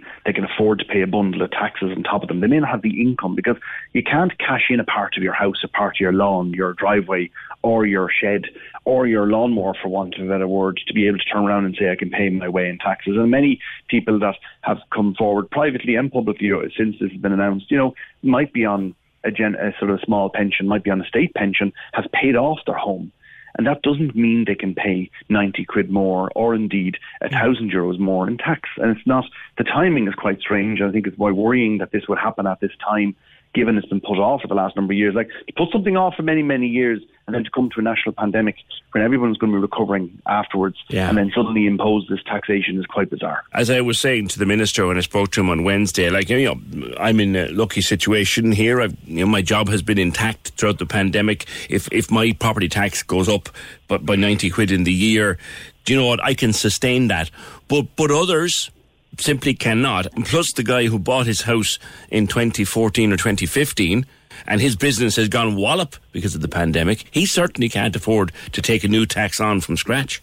No, and likewise, I, I have an ambulance company. Unfortunately, despite a few wobbly weeks during the, the pandemic, we've been kept going and kept intact. We availed of some of the state supports that kept us going, but many other uh, entities and, and organisations and businesses and indiv- individual workers will not return to work in the same way. They'll return with less hours, with grave uncertainty, and uh, will have greater priorities other than a property tax. Indeed, many will be making sure they can pay their mortgage. And um, so I think there's a very, and being able to afford rent and pay rent. And, and the elephant in the room, the biggest elephant in the room in the pandemic has been landlords. And what is the reaction going to be to landlords? Many landlords have been exceptionally accommodating of businesses and indeed of tenants. Others have not. And the, you know, one of the elephants in the room is what's going to happen with the arrears in, in rent that's been owing to businesses. Because opening yesterday is wonderful, but that's not to say that your landlord isn't going to come knocking on the door. So there's a whole host of challenges, and that's why for a net 80 million additional monies, given that we've paid out and borrowed, sorry, paid out. There's no magic, there's no magic cauldron of funds here. We've paid out 38 billion, quite close to our net position of the last crisis. By the way, I know it's a slightly different structure and mm. it hmm. was it was fueled on a different basis, but nonetheless, we did have the universal social charge, which has not gone away. Uh, that was a temporary measure at the time to recoup some of the funds. And now this is the first tax that we've seen uh, introduced. And there was, an, there was a balance, to be fair to the ministers involved, there was a balance required between those who were already in the net. But ultimately, you know, somebody who has a house in Donnybrook, a three-bedroom semi-detached house in Donnybrook in Dublin at 450,000 for somebody who's a ranch in Leitrim, and no disrespect to Leitrim, but a ranch of 450,000 worth of a house in Leitrim where property prices are quite low, will pay the same property tax. Mm. That is quite strange. Um, and indeed, somebody in rural Ireland will arguably incorrectly say, I don't avail of the local amenities around parks that are being maintained or don't avail of the local amenities of the lighting and the paths and everything else that happen because I am three miles from anywhere, any town or village. So there's a huge anomaly in relation to this. But I just think the time, PJ, for all the reasons we've said and for what you've said about people not returning uh, in the same circumstances under immense pressure and with great challenges is very, very strange to be uh, implementing this tax at this time. All right, David, leave it there. Thank you very much. David Hall from the Irish Mortgage Holders Organisation, 1850 I was looking at some of the band. There was, there was a few different things in the papers over the weekend about the bands and what will go up and what will go down. And I was trying to do a calculation of our own property tax uh, at home, and, and I think it'll go up by about 90 quid. I think it will, but then you read another report and think, no, it might say the same. You don't know. It certainly won't go down anyway, it's one thing for sure. But what seems to be really annoying people is this thing about sheds and driveways and extensions. And moreover, now, if you take the 15 months that have just gone where people looked at that big patch of grass and weeds and dirt out the back and decided, you know what? They're telling us now to spend time at home. They're telling us to stay in the garden. They're telling us this, that. So people went and they spent money on doing up their garden and they built decks and they put in seated areas and they really trimmed their lawn, did a nice job, maybe bought a barn, a shed. But now they might have to pay a tax for that. Which is a bit crackers. 1850 715 996. Can we just talk? The Opinion Line on Cork's 96 FM. With Dairy Made Premium Spread, 100% natural and made in Cork using West Cork cream. Access all areas on Cork's 96 FM. Your guide to nightlife on Leeside. Hi, it's Michael here with an update on Cork's entertainment. Featuring over 40 events from 14 to 27th of June, Cork City itself will become a stage, a dance floor, a gallery, and more as Cork Midsummer Festival 2021 takes place. From the port to the fort on your very own doorstep and across the city, you'll find extraordinary art encounters. Access all areas. In 2020, Triskel and the National String Quartet Foundation celebrated the 250th anniversary of the birth of Beethoven. Now a series of online concerts featuring the Vanbrugh, Ficino and 2020 quartets will be available on demand online from the 14th to 27th of June from triskelartcentre.ie. Access all areas. Feel free to let us know at Access All Areas if you have a rescheduled show coming up or any live events by emailing us at aaa at 96fm.ie. Access all areas Your guide to nightlife on Leeside. on Cork's 96 FM. Now, we mentioned the Leaving Cert earlier on, talking to Bernadette, who starts her Leaving Cert tomorrow. And I mentioned at the end of it the, the memory that never leaves you of what it was like the day before, the night before, and the morning of. And that, like I said, it's not yesterday nor the day before, nor a long time before that I did my Leaving Cert. But I will never forget that last 24 hours. And Aaron Wolf joins me from Coláiste Éamann Rís. Aaron, good morning. Morning, PJ. How are we doing? I'm great, by it never changes, does it? I feel for them today, and I will feel for them tonight. It's a terrible day. It's the exact opposite of Christmas Eve. You know, it's uh, a day that you're you're you're you're waiting to come, but you don't want it to come. Um, it's it's a horrible day for leaving cert students across the country. But um, that's the same for everyone. We all, as you said it yourself, we all remember what it was like. And as soon as that paper is opened up tomorrow, all the anxiety and all the fear will will evaporate, and uh, the students will plough into the work. And um, by Friday, it's um, geez, they'll, they'll take anything and they'll be happy out. You know. Yeah, the, the back will be broken on it by tomorrow. And of course, everything is changed as well for the second year in a row. That adds to the tension. It has, but you know what? People this year, um, they, they do have a the slight advantage. I mean, the papers have been totally changed, and huge credit to the State Exams Commission for changing, for making such significant changes. And just to kind of put it into context, the changes what they would be in English paper one, which we start with tomorrow. Normally, you have a choice. You, you do a comprehension, you do what's called a question B, which is a diary extract or a speech, something like that, and you do an essay. Um, but this year, you can choose between either doing the comprehension or doing the question B. So it's a brilliant. Um, I mean, Mhm. a third of the paper tomorrow is gone. And the same then for English paper two, which is always an exciting one because everyone's always trying to guess, you know, what poet will come up. Yeah. But you, you don't even have to do poetry this year. You know, you could have dropped you, you, you, you there'll be the question, there'll be a question on Shakespeare, the study text, the comparative, and the poetry. But one of those you can skip. So um, again, a third of the paper is gone, and that's massive for students. Yeah, the, the paper, particularly paper two, was almost traditionally, in my time anyway, certainly uh, practically impossible to finish it properly. We were writing four or five full-length essays in three hours. Like what? What Well, pervert the- the decided that was a good idea? You know? The time was increased. It's over three hours now. I mean, they changed that. And I remember I was leaving cert. They did it in 2000. They introduced a half an hour extra. So um, it, the paper is longer, and you can you can get it finished, you know. And it's about the timing of it, and uh, but it is content. It's you know it's the quality over quantity. You know, as long as the students in English particularly, you give your opinion of what you think. You know, don't just be uh, you know we're rewriting the notes of someone else. Give your honest opinion, and that's what gets the good marks in English. What's the best advice for parents and siblings and friends tonight? Uh, if you have uh, someone who's going for leaving cert tomorrow. Oh, be there for them. You know, um, give them a call if you have nephews and nieces or anything. Just give them a ring. Wish them good luck. Um, that's all we can do. You know, mum and dad, give them space. Um, it's just now it's time to be supporting them. You know, um, no point saying you know you haven't studied or you haven't done this. Um, that horse is bolted now. Um, it's now it's it's all about being there for them and cook a nice dinner, get a takeaway or something, and, and be there for them tomorrow. And there's no point going over the exam. As soon as they leave the exam, you forget the the the, the autopsy. Yeah. I mean, it's done. Forget it.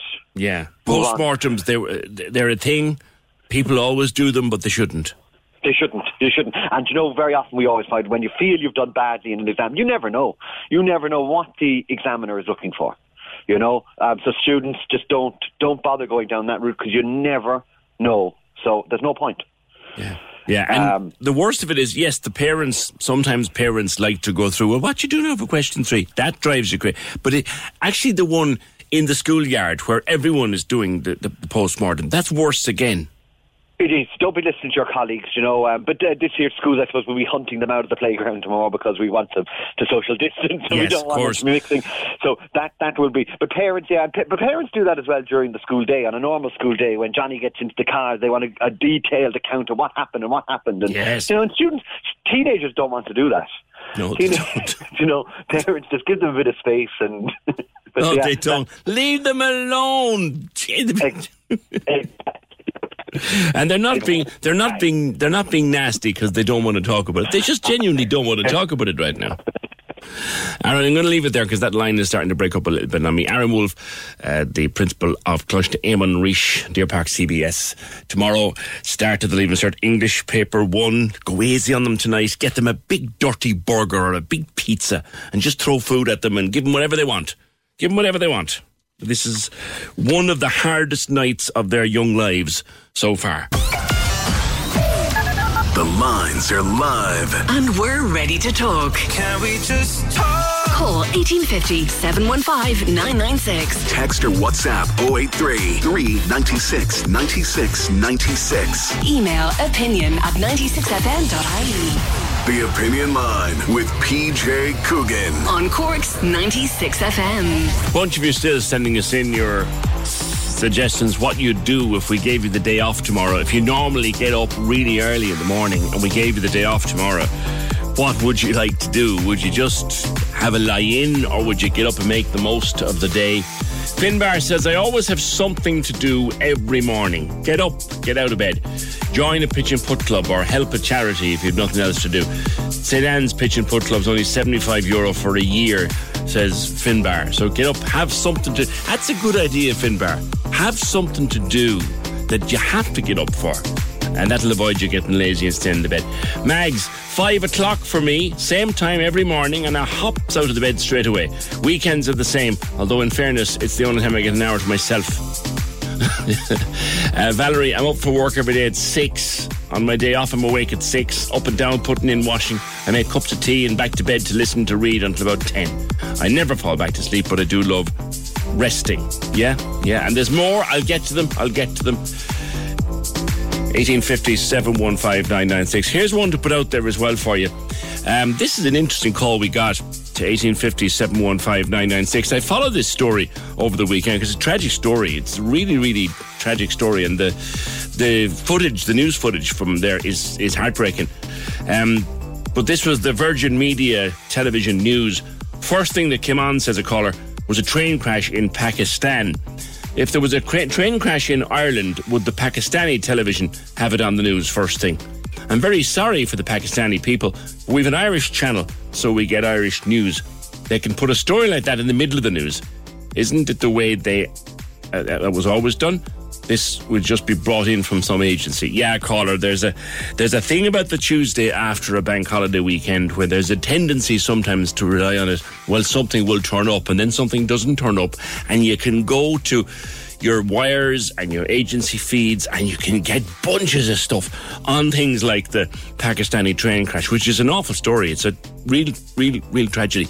But if you're in a news desk and you need stuff, then you can go in, you can get tons, loads of stuff from your subscription wires. And if it's leading the news, then they didn't probably have anything of their own to lead with. That's kind of what happens. Not all the time, but it does. 1850 715 996. Well done to Imelda Marshall. Uh, we spoke to Imelda on the show a few weeks ago about Connor King. Do you remember the tragedy of uh, Connor King? And we won't go into the details of it again, but young Connor, young, fit and healthy lad, loved the ocean and travel and adventure. And he was only 23 and he died tragically uh, earlier this year. Well, Imelda did a half marathon on the June bank holiday weekend in his memory. And she was fundraising for West Cork Rapid Response. And we spoke to her at the time, there was three or four grand in the pot. And she was hoping, she originally hoped to raise about a thousand. Um, she uh, raised, I'm just clicking on it here now, I don't actually, it's incredible, 12,000 euro she has raised. 12,000 euro. She did her half marathon at the weekend. So congratulations to Imelda, who did that in memory of Connor King. 1850 715 996. What is a microplastic? We've all heard that question. We've all asked that question before. What is a microplastic and how do we know that they really are doing harm? The latest research is that they're actually turning up in our food and they'll now be inside of us next. And of course, we don't know what they're made of or the trouble they could cause within our bodies. It's a very worrying area of research. As some research from UCC has just revealed the scale of the crisis, and it's now at the point where it is getting into our food. Dr. Alicia Mateos Cardenas, I hope I'm pronouncing it correctly. Alicia, good morning to you. Hi, good morning. Yeah. Tell me, first of all, in simple terms, what is microplastic? So, in very simple terms, uh, microplastic is a very, very, very small uh, plastic particle. So, most of them, um, we probably can't even see them, and we scientists need uh, very powerful microscopes to find them.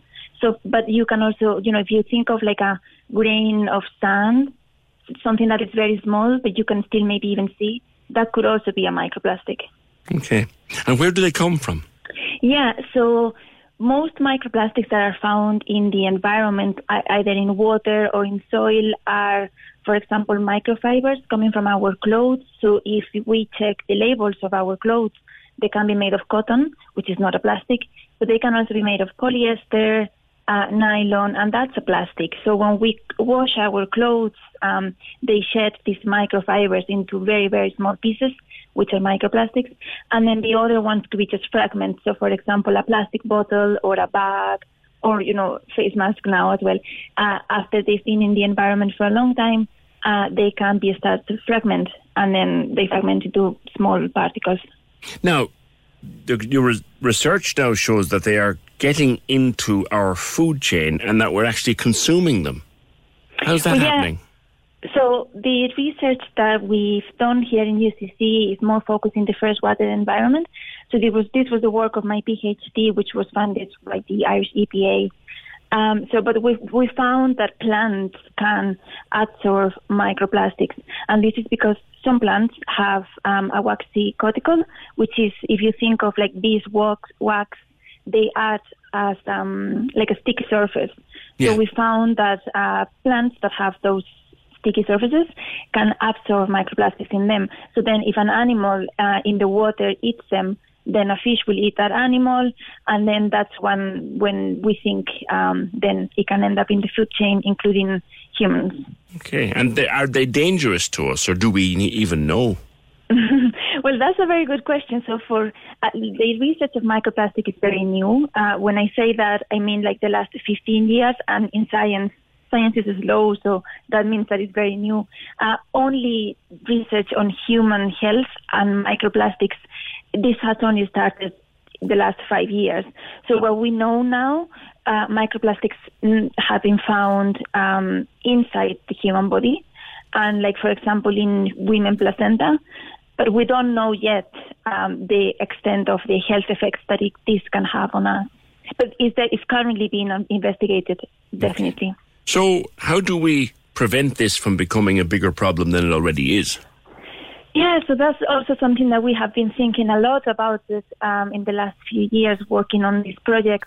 Um, basically, the best solution. Uh, so once plastics are out there, it's really hard to clean them. It's really it costs a lot, especially some plastics are just being um, accumulated in the deep sea, and obviously you can't. Like it would be very expensive to go to the deep sea and collect all of that. So the best thing that we can all do is just to try to stop using uh, single-use plastics. So single-use plastics are plastics that we use for a very short time. For example, a plastic bottle that we buy and then we throw it away straight away. Uh, plastic bags. So then we are putting the focus on not only the consumer, which we already have a lot of things to think about, but also the industries to stop producing these single-use plastics, which are the main problem. Yeah.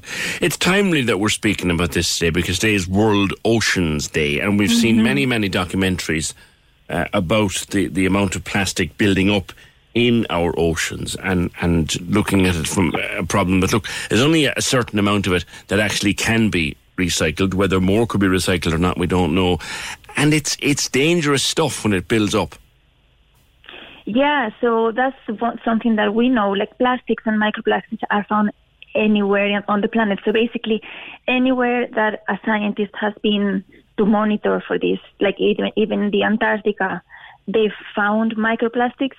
Like I was saying before, in the deep sea here in Ireland as well, we've found plastic bags, uh, fishing nets, which are also made of plastic.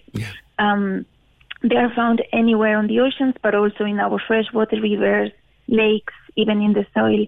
So that's why we we are saying that the best thing is just to try to reduce our consumption of single-use plastics and the producers to stop producing them. And are they so are they pretty much impossible? The microplastics are they pretty much impossible to remove once they get in there?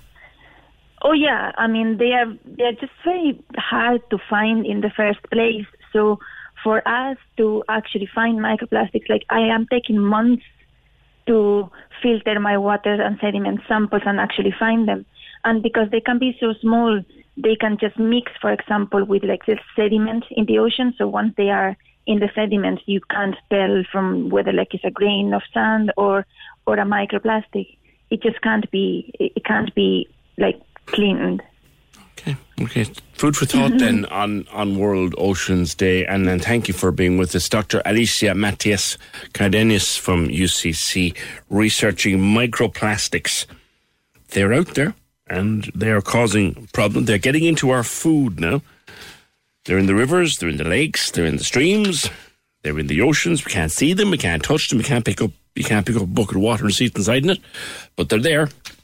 And we need to cop on, as it were. 1850 715 996. And look, I'm the world's worst when it comes to using plastic. We use. We use a lot of plastic in, in our house, but I try to separate it out and I try to keep it send the recycling stuff forward for recycling and get rid of the other stuff as best as we can.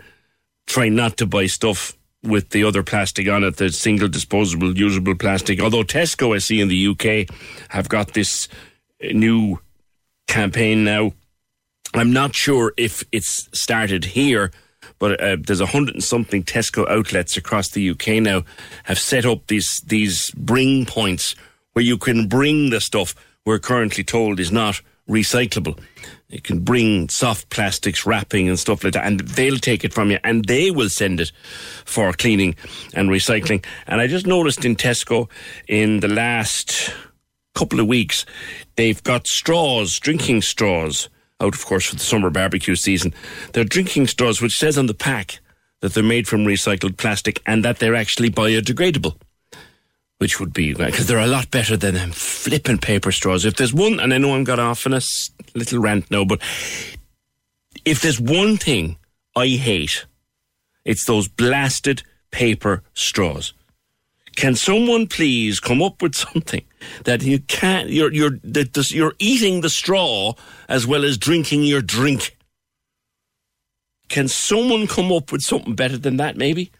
1850 Lots of stuff coming in in response to don't use straws. Yeah, there's that. There's that. Um, yeah, that that that's true. Don't use straws. On the stuff that makes the news and the stuff that leads the news, and you wonder why is that leading the news? Uh, some mornings you randomly get intense analysis of some English by election. Then it disappears for a few days. Then it's back, like it's a combination of the Dublin South by election, but with a hung Dáil. Is that the same thing? Well, yeah, they will look to their international desk. They will look to where they have a correspondent. They will look to where they can get their hands on stuff and just put it in uh, to to fill space in a bulletin if if if space needs to be filled. 1850 715 996. Can we just talk? The Opinion Line on Cork's 96 FM. With Dairy Made Premium Spread, 100% natural and made in Cork using West Cork cream.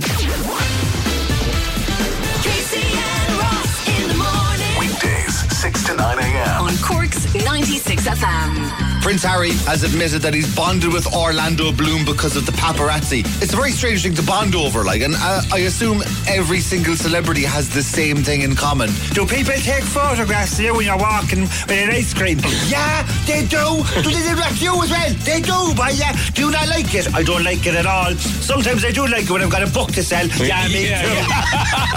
Casey and Ross in the morning with no DC Cars Blackpool for Skoda in the city, a long-standing tradition in Cork. Open 24/7 at noldc.com. Cork's 96 FM. There's a student project called the Washington Ireland program. It's been running for a while now, but of course you can't go from Ireland to Washington at the moment. So this year it will run online. And every year they fly out a class of young Irish people to Washington, D.C. But this year, like I said, it has to be online. It's a very prestigious leadership development program and it's been going on for quite some time. A young woman from Cork will be on it this year and uh, she's excited to be on it, and we're going to speak to her about it now. Uh, Anna Jakobek. Anna, good morning to you. Good morning. And delighted to have you with us on the opinion, and congratulations on getting onto the programme. And we'll come to that in a while. But but you've come through it through the, the Mayfield Community Training. Now, a lot of people would have heard about that centre, but maybe not quite sure what they actually do. So, what do they do? Um, it's an excellent center where you don't have to have uh, even a junior cert or a leaving cert to actually go there. So it's an excellent opportunity for students who had maybe had trouble in school or something has happened and they had to unfortunately drop out. And it just gives students a kind of second chance to hmm. go back into education. Was that kind of what happened to you? How did they How did they help you? Uh, for me, uh, without getting too much into detail, I didn't have a great experience in school. Okay. I had some issues and some problems, and I dropped out in my final year. Right. And for a really long time, I thought to myself that I wouldn't be able to go back to school anymore, which was something that I've always wanted to do. I always wanted to go to university. And then um, around August last year, I stumbled across um, the Mayfield Training Centre. And I called in and I asked for a bit more information, and I was accepted almost on the spot. And there was nothing. I didn't have to provide any of my previous results. Uh, no one judged me for the fact that I didn't have a leaving cert, and it was just extremely nice and welcoming. Yeah. That would give you a special interest, of course, in helping others uh, to come through tough times like you'd been through. So, like, what issues would you like to highlight in that regard?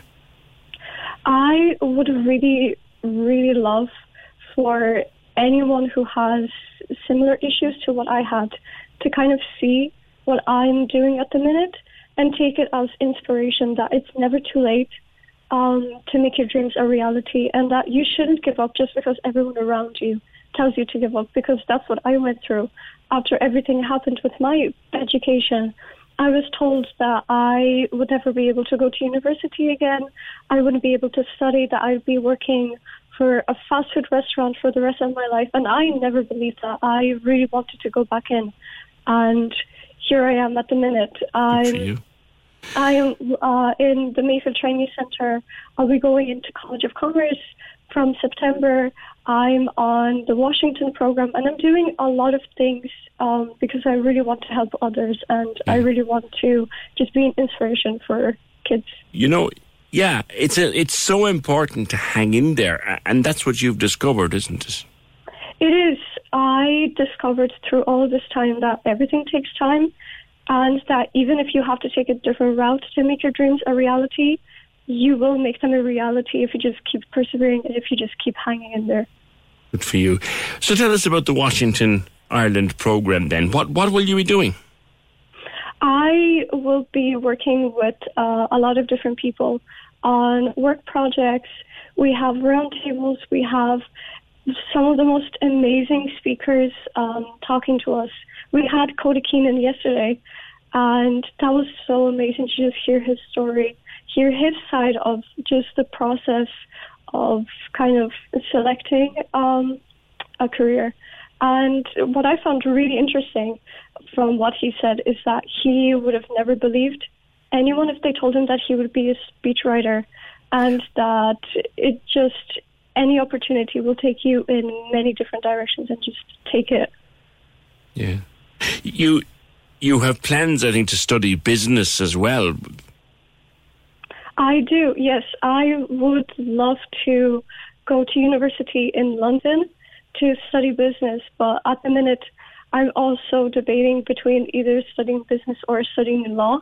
Um, so it's just up for debate at the minute. Yeah, why business in particular? Have you uh, any thoughts? I uh, I always loved business. I did business all throughout my secondary school education, and it was a subject that I loved so much. And this might sound um, maybe cheesy to some people, but I, as a child, always imagined myself as this a really cool business lady running around an office and meeting people, and it just really stuck with me. Don't see why you can't do that. And then what will you be doing in the, in the College of Commerce? You must be looking forward to getting started into that now as well, yeah? I am. I'm so excited for it. I got accepted into the business course, and I was so excited because there's just so many things that I always wanted to do in there and I can't wait to get started. Yeah, you're really coming back into education has been really, really big for you, and hasn't it? It really has been. Um, I've gotten so many opportunities thanks to all of the people that have helped me in this journey. And I think that especially all of the staff that work for the training board and the community training center uh, mm. has been just so helpful and so amazing, and not only helping me to realize my own potential, but just kind of helping me to guide me in the right direction. Yeah. And you're going, you're going. The, the the centre in Mayfield does that, and the College of Commerce is known for doing that as well. They have a great reputation for that. You know, they're really, yes. really, really great place. Now, when the Washington program is over, would you like to come and have another chat with us? Because we'd love to find out how you get on. I would love to. All right. Okay. Well, good luck with it. Good luck Thank with it, so Anna, much. and thank you for being with us on the opinion line this morning. And uh, a busy week somewhere ahead. But the what she says there about the Mayfield Community Training Centre. Thank you so much, Anna, and good luck. The Mayfield Community Training Centre. She didn't need any qualifications. She needed nothing. She walked in and said, "I want to do some education here." I dropped out of regular education, and I want to do some now. And they just did it. And look where she's going now. She's doing the Washington program. She's going to College of Commerce, and she's all sorts of dreams about going to business. And her advice to other people, young people like her, is just hang in there.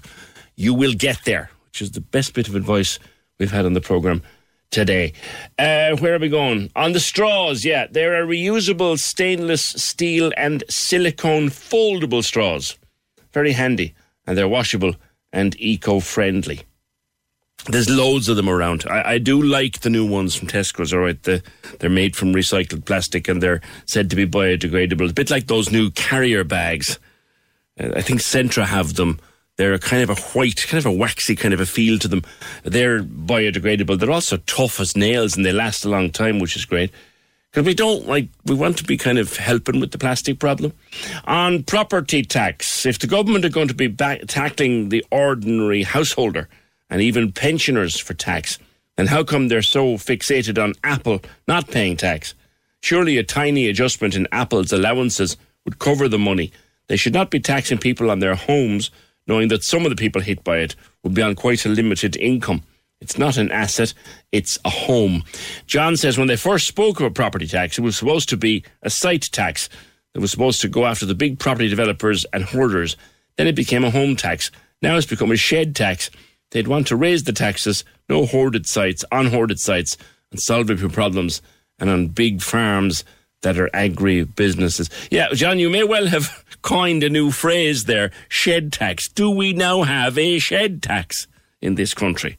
If you did up your little bit of garden that was manky enough at the start of lockdown, but of course, lockdown and not being able to go anywhere, sure, you went out and you cut the grass and you laid a bit of a patio and you built maybe built a bit of a deck and put in an old shed and or tidied up the shed that you have and you just made the best of what's out the back. Are you now going to be taxed on making the best of what's out the back? Will it be our shed tax?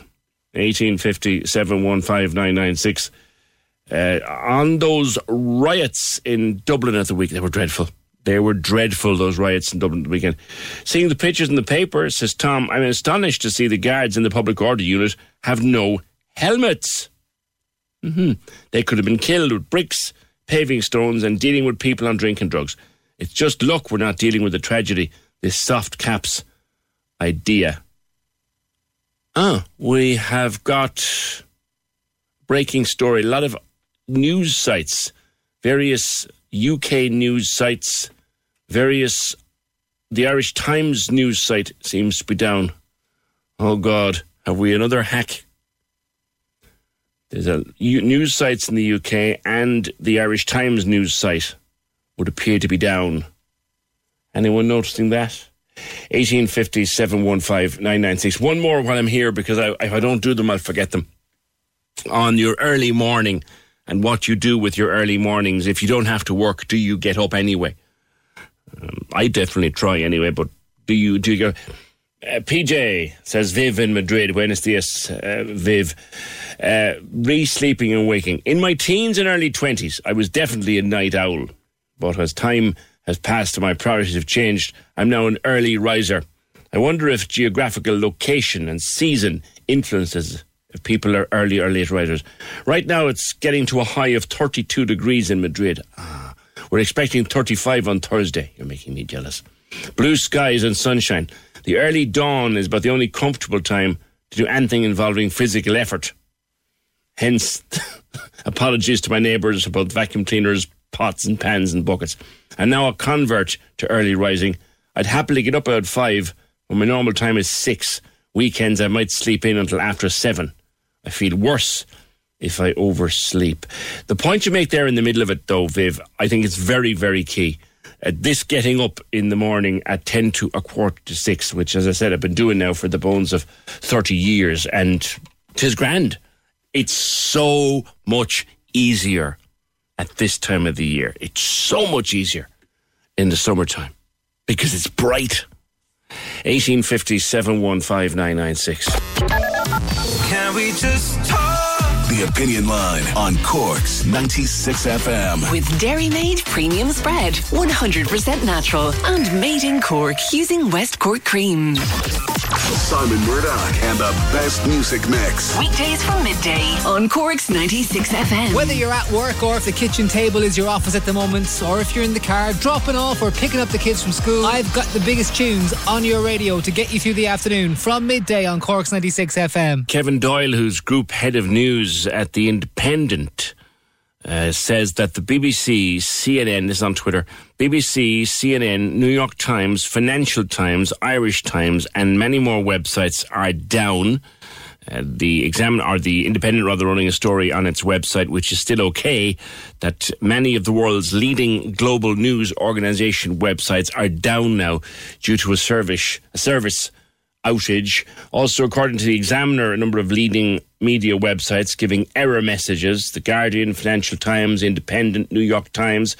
The UK government website, gov.co.uk, was, or gov.uk, was also not working with an error message. The Guardian has tweeted that their website and app currently affected by a wider internet outage.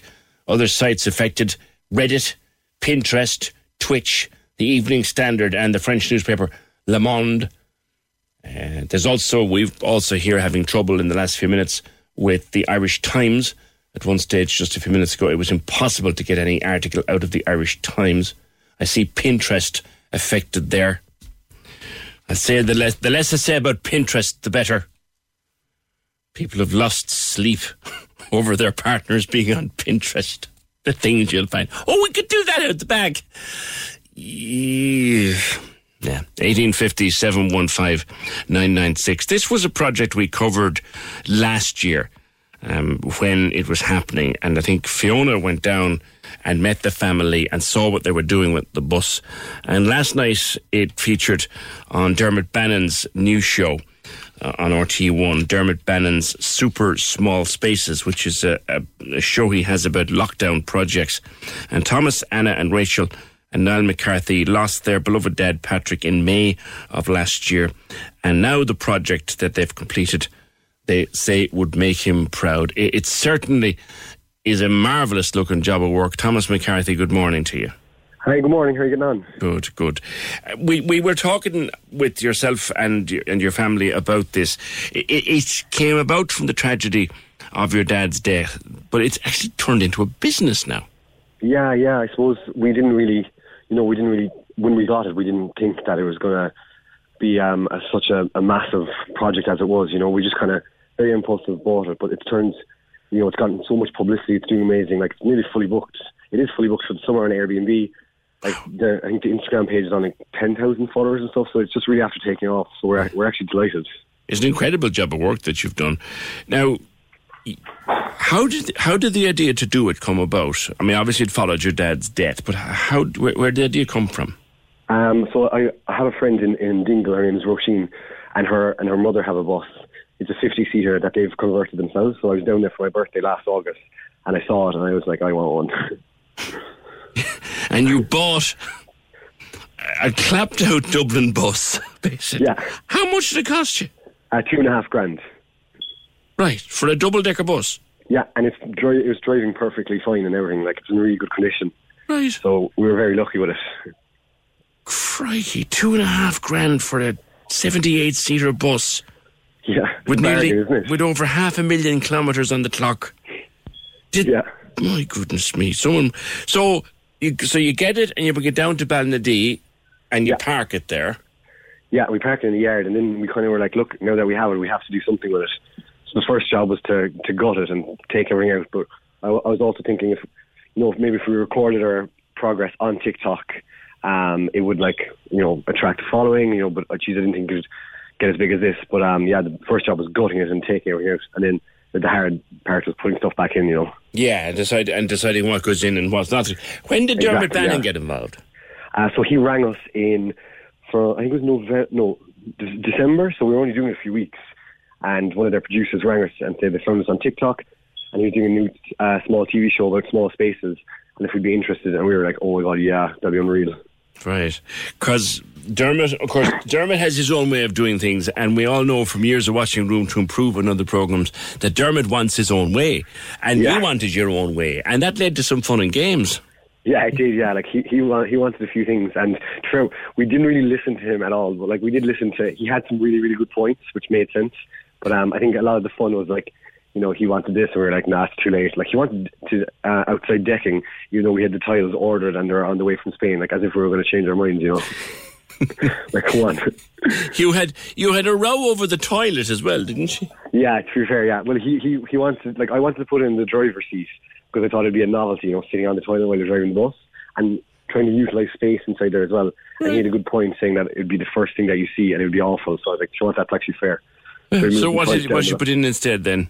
and we just left the driver's seat as like a reading room, so we have like plants, and it's, in the back of the wall is tiled, and the floor is tiled, Ah. and there's books and stuff. So it's really nice because the evening sun kind of lands in there. Now the wall Oh, yeah. that he told you not to take down. Yeah. You took down. Yeah, of course. Like we, we had that planned for weeks, and then he comes along and he char- he was trying to charm everyone, and like he charmed Anna, Aiden, and Rachel. But I was like, no way, that wall's still coming down. But but why was it that why was it that you wanted to take it down and he didn't? because he was saying that if you kept it up, you know, you can use it as, you know, it's shelter for parking cars, or you know, it kind of divides the yard so you have some privacy. But I wanted to open up the yard and kind of, you know, have open plan, make it all colourful and stuff. So like after. After he told me to ring John, who, who was the fella in the digger coming down, like I ran, I ran behind the wall, uh, like away from the cameras, and I rang him again. I was like, "Will you please come back down and knock it?" and then all the producers were like, "What? Why did you do that?" I was like, "Because it's going." Yeah, yeah, well, it's great. It's great crack. Uh, It's really funny to watch, and it's a real labor labor of love for you. Um, Unreal. You know, I mean, the tragedy of Dad's death was one thing, and then to develop it into this, like, what was was what do you think Dad would think of it? Um, oh geez, I'd say he'd be shocked, like, but he'd also be, I'd say, impressed by our, like, I suppose, our entrepreneurship and the fact that we all pulled together and pulled it off. But like, we had so much help from like all our friends, friends and families, and and you know, so it would have been impossible without all of them. But um, I think he'd be delighted. Honestly, he would. Yeah. All right. Thank you very much, congratulations, Thomas McCarthy. Uh, yeah, it's great. Actually, it's very funny to watch, and they, they really stood up to, to Dermot. And Dermot's their roll of the eyes, like made for great television. Nine sixty. Remember, we had great fun last summer when we could do nothing. We had nothing to go to. No festivals, no music, no gigs, no nothing. We were not much better than than that this year, but we're dreaming of better times to come. But what we have brought back is something that was a huge hit on our app or online, and that is the Back Garden Festival. This is Cork's 96 FM's exclusive online station, and it's back and it's up and running. And the music is just fabulous. The biggest songs, biggest hits from your favourite festival stars. And it's with Harvey Norman and JBL, your specialists in sound this summer. It's on the app now or go to 96fm.ie. This is from the Irish Times. If you want to fix the problem with our website, you can click on this. Don't you dare. Don't do that. That'll be all sorts of that kind of carry on going around now. So let's let's be very careful. All those sites affected at the moment. Uh, 1850 715 So, a big charity effort in Carrigaline on Friday. Uh, the Cogan family, of course, uh, synonymous with uh, Carrigaline. Siobhan, good morning to you. How are you, PJ? Good. What are you doing? Um, well, we're cutting her hair on Friday, and I'll just get my niece Anya May to tell you why we're all chopping off her hair. That'd be great. Hi, Anya May. Hi. So, what are you doing on Friday? Uh, cutting my hair for charity. Okay, and what's the charity about? Um, it's the clown doctors. Okay. Okay. And what are they? What do they do? Uh, they make children um, who are sick in hospital feel a little bit better. They make wigs for them, do they? Yeah. Yeah. And and it, so you'll be cutting off your real hair so that you can give it to the clown doctor people and that they make wigs for other kids who've lost their hair. So, Anya May, will you tell them what inspired you to cut your hair? Well, when I when I was five years old in Disneyland, I saw a little girl with no hair, and I asked my mom why didn't she have any hair, and she said because she might have been very, very um, sick. Okay. And, and then I thought maybe I could use my hair to make a wig for someone who was very, very sick. Okay. Okay. So So then Anya May roped us, the rest of us in. She roped her two cousins and me, her auntie in. Good. Um, so we obviously her hair has grown very long over the lockdown. Yeah. Um, we didn't manage to get in before Christmas. Um, so um, we said we'd jump on board and cut our hair as well. I'd, I'd say Um, it'd be very hard to resist her now when she starts.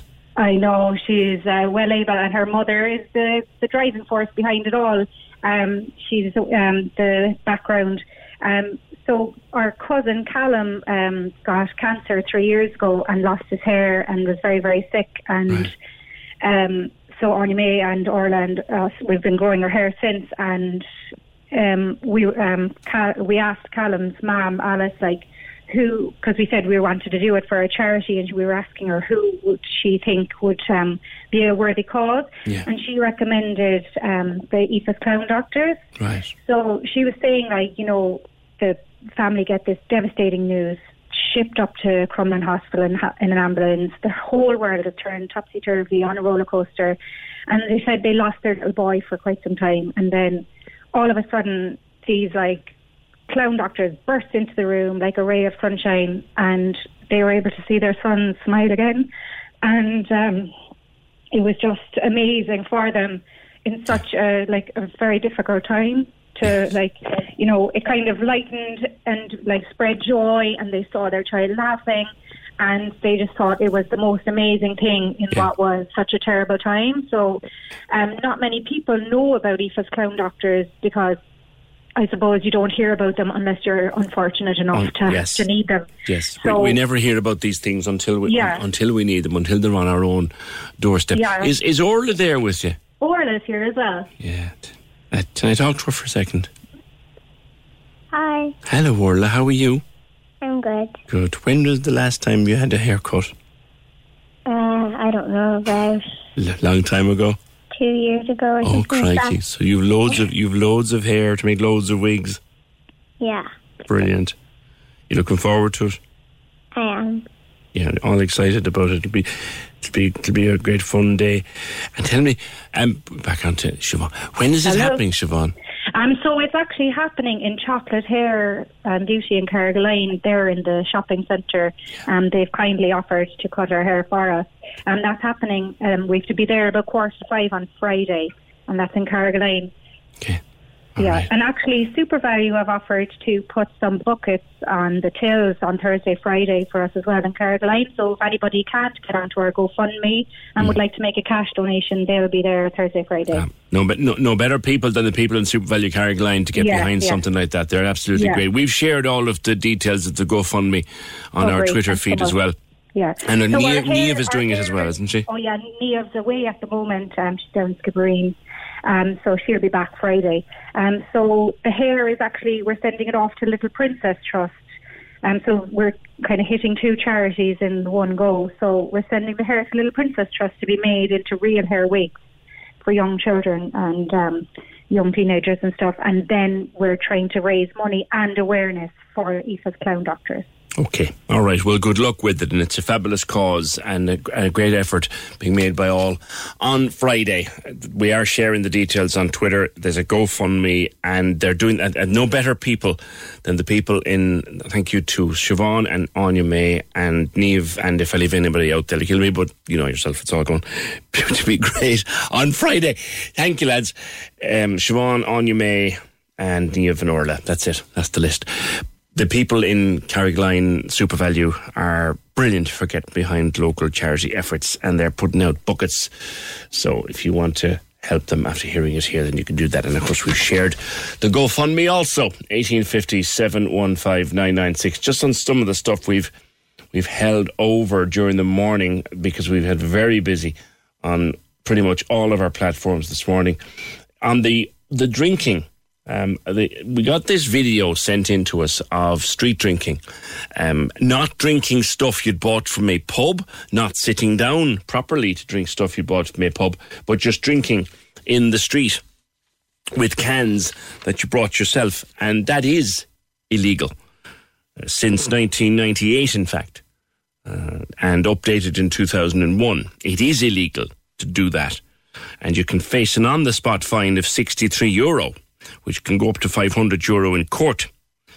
And any kind of a public place like a park, a green, an amenity area, so pretty much anywhere, streets, footpaths, cul-de-sacs, you name it, you can't actually drink your own drink in the street.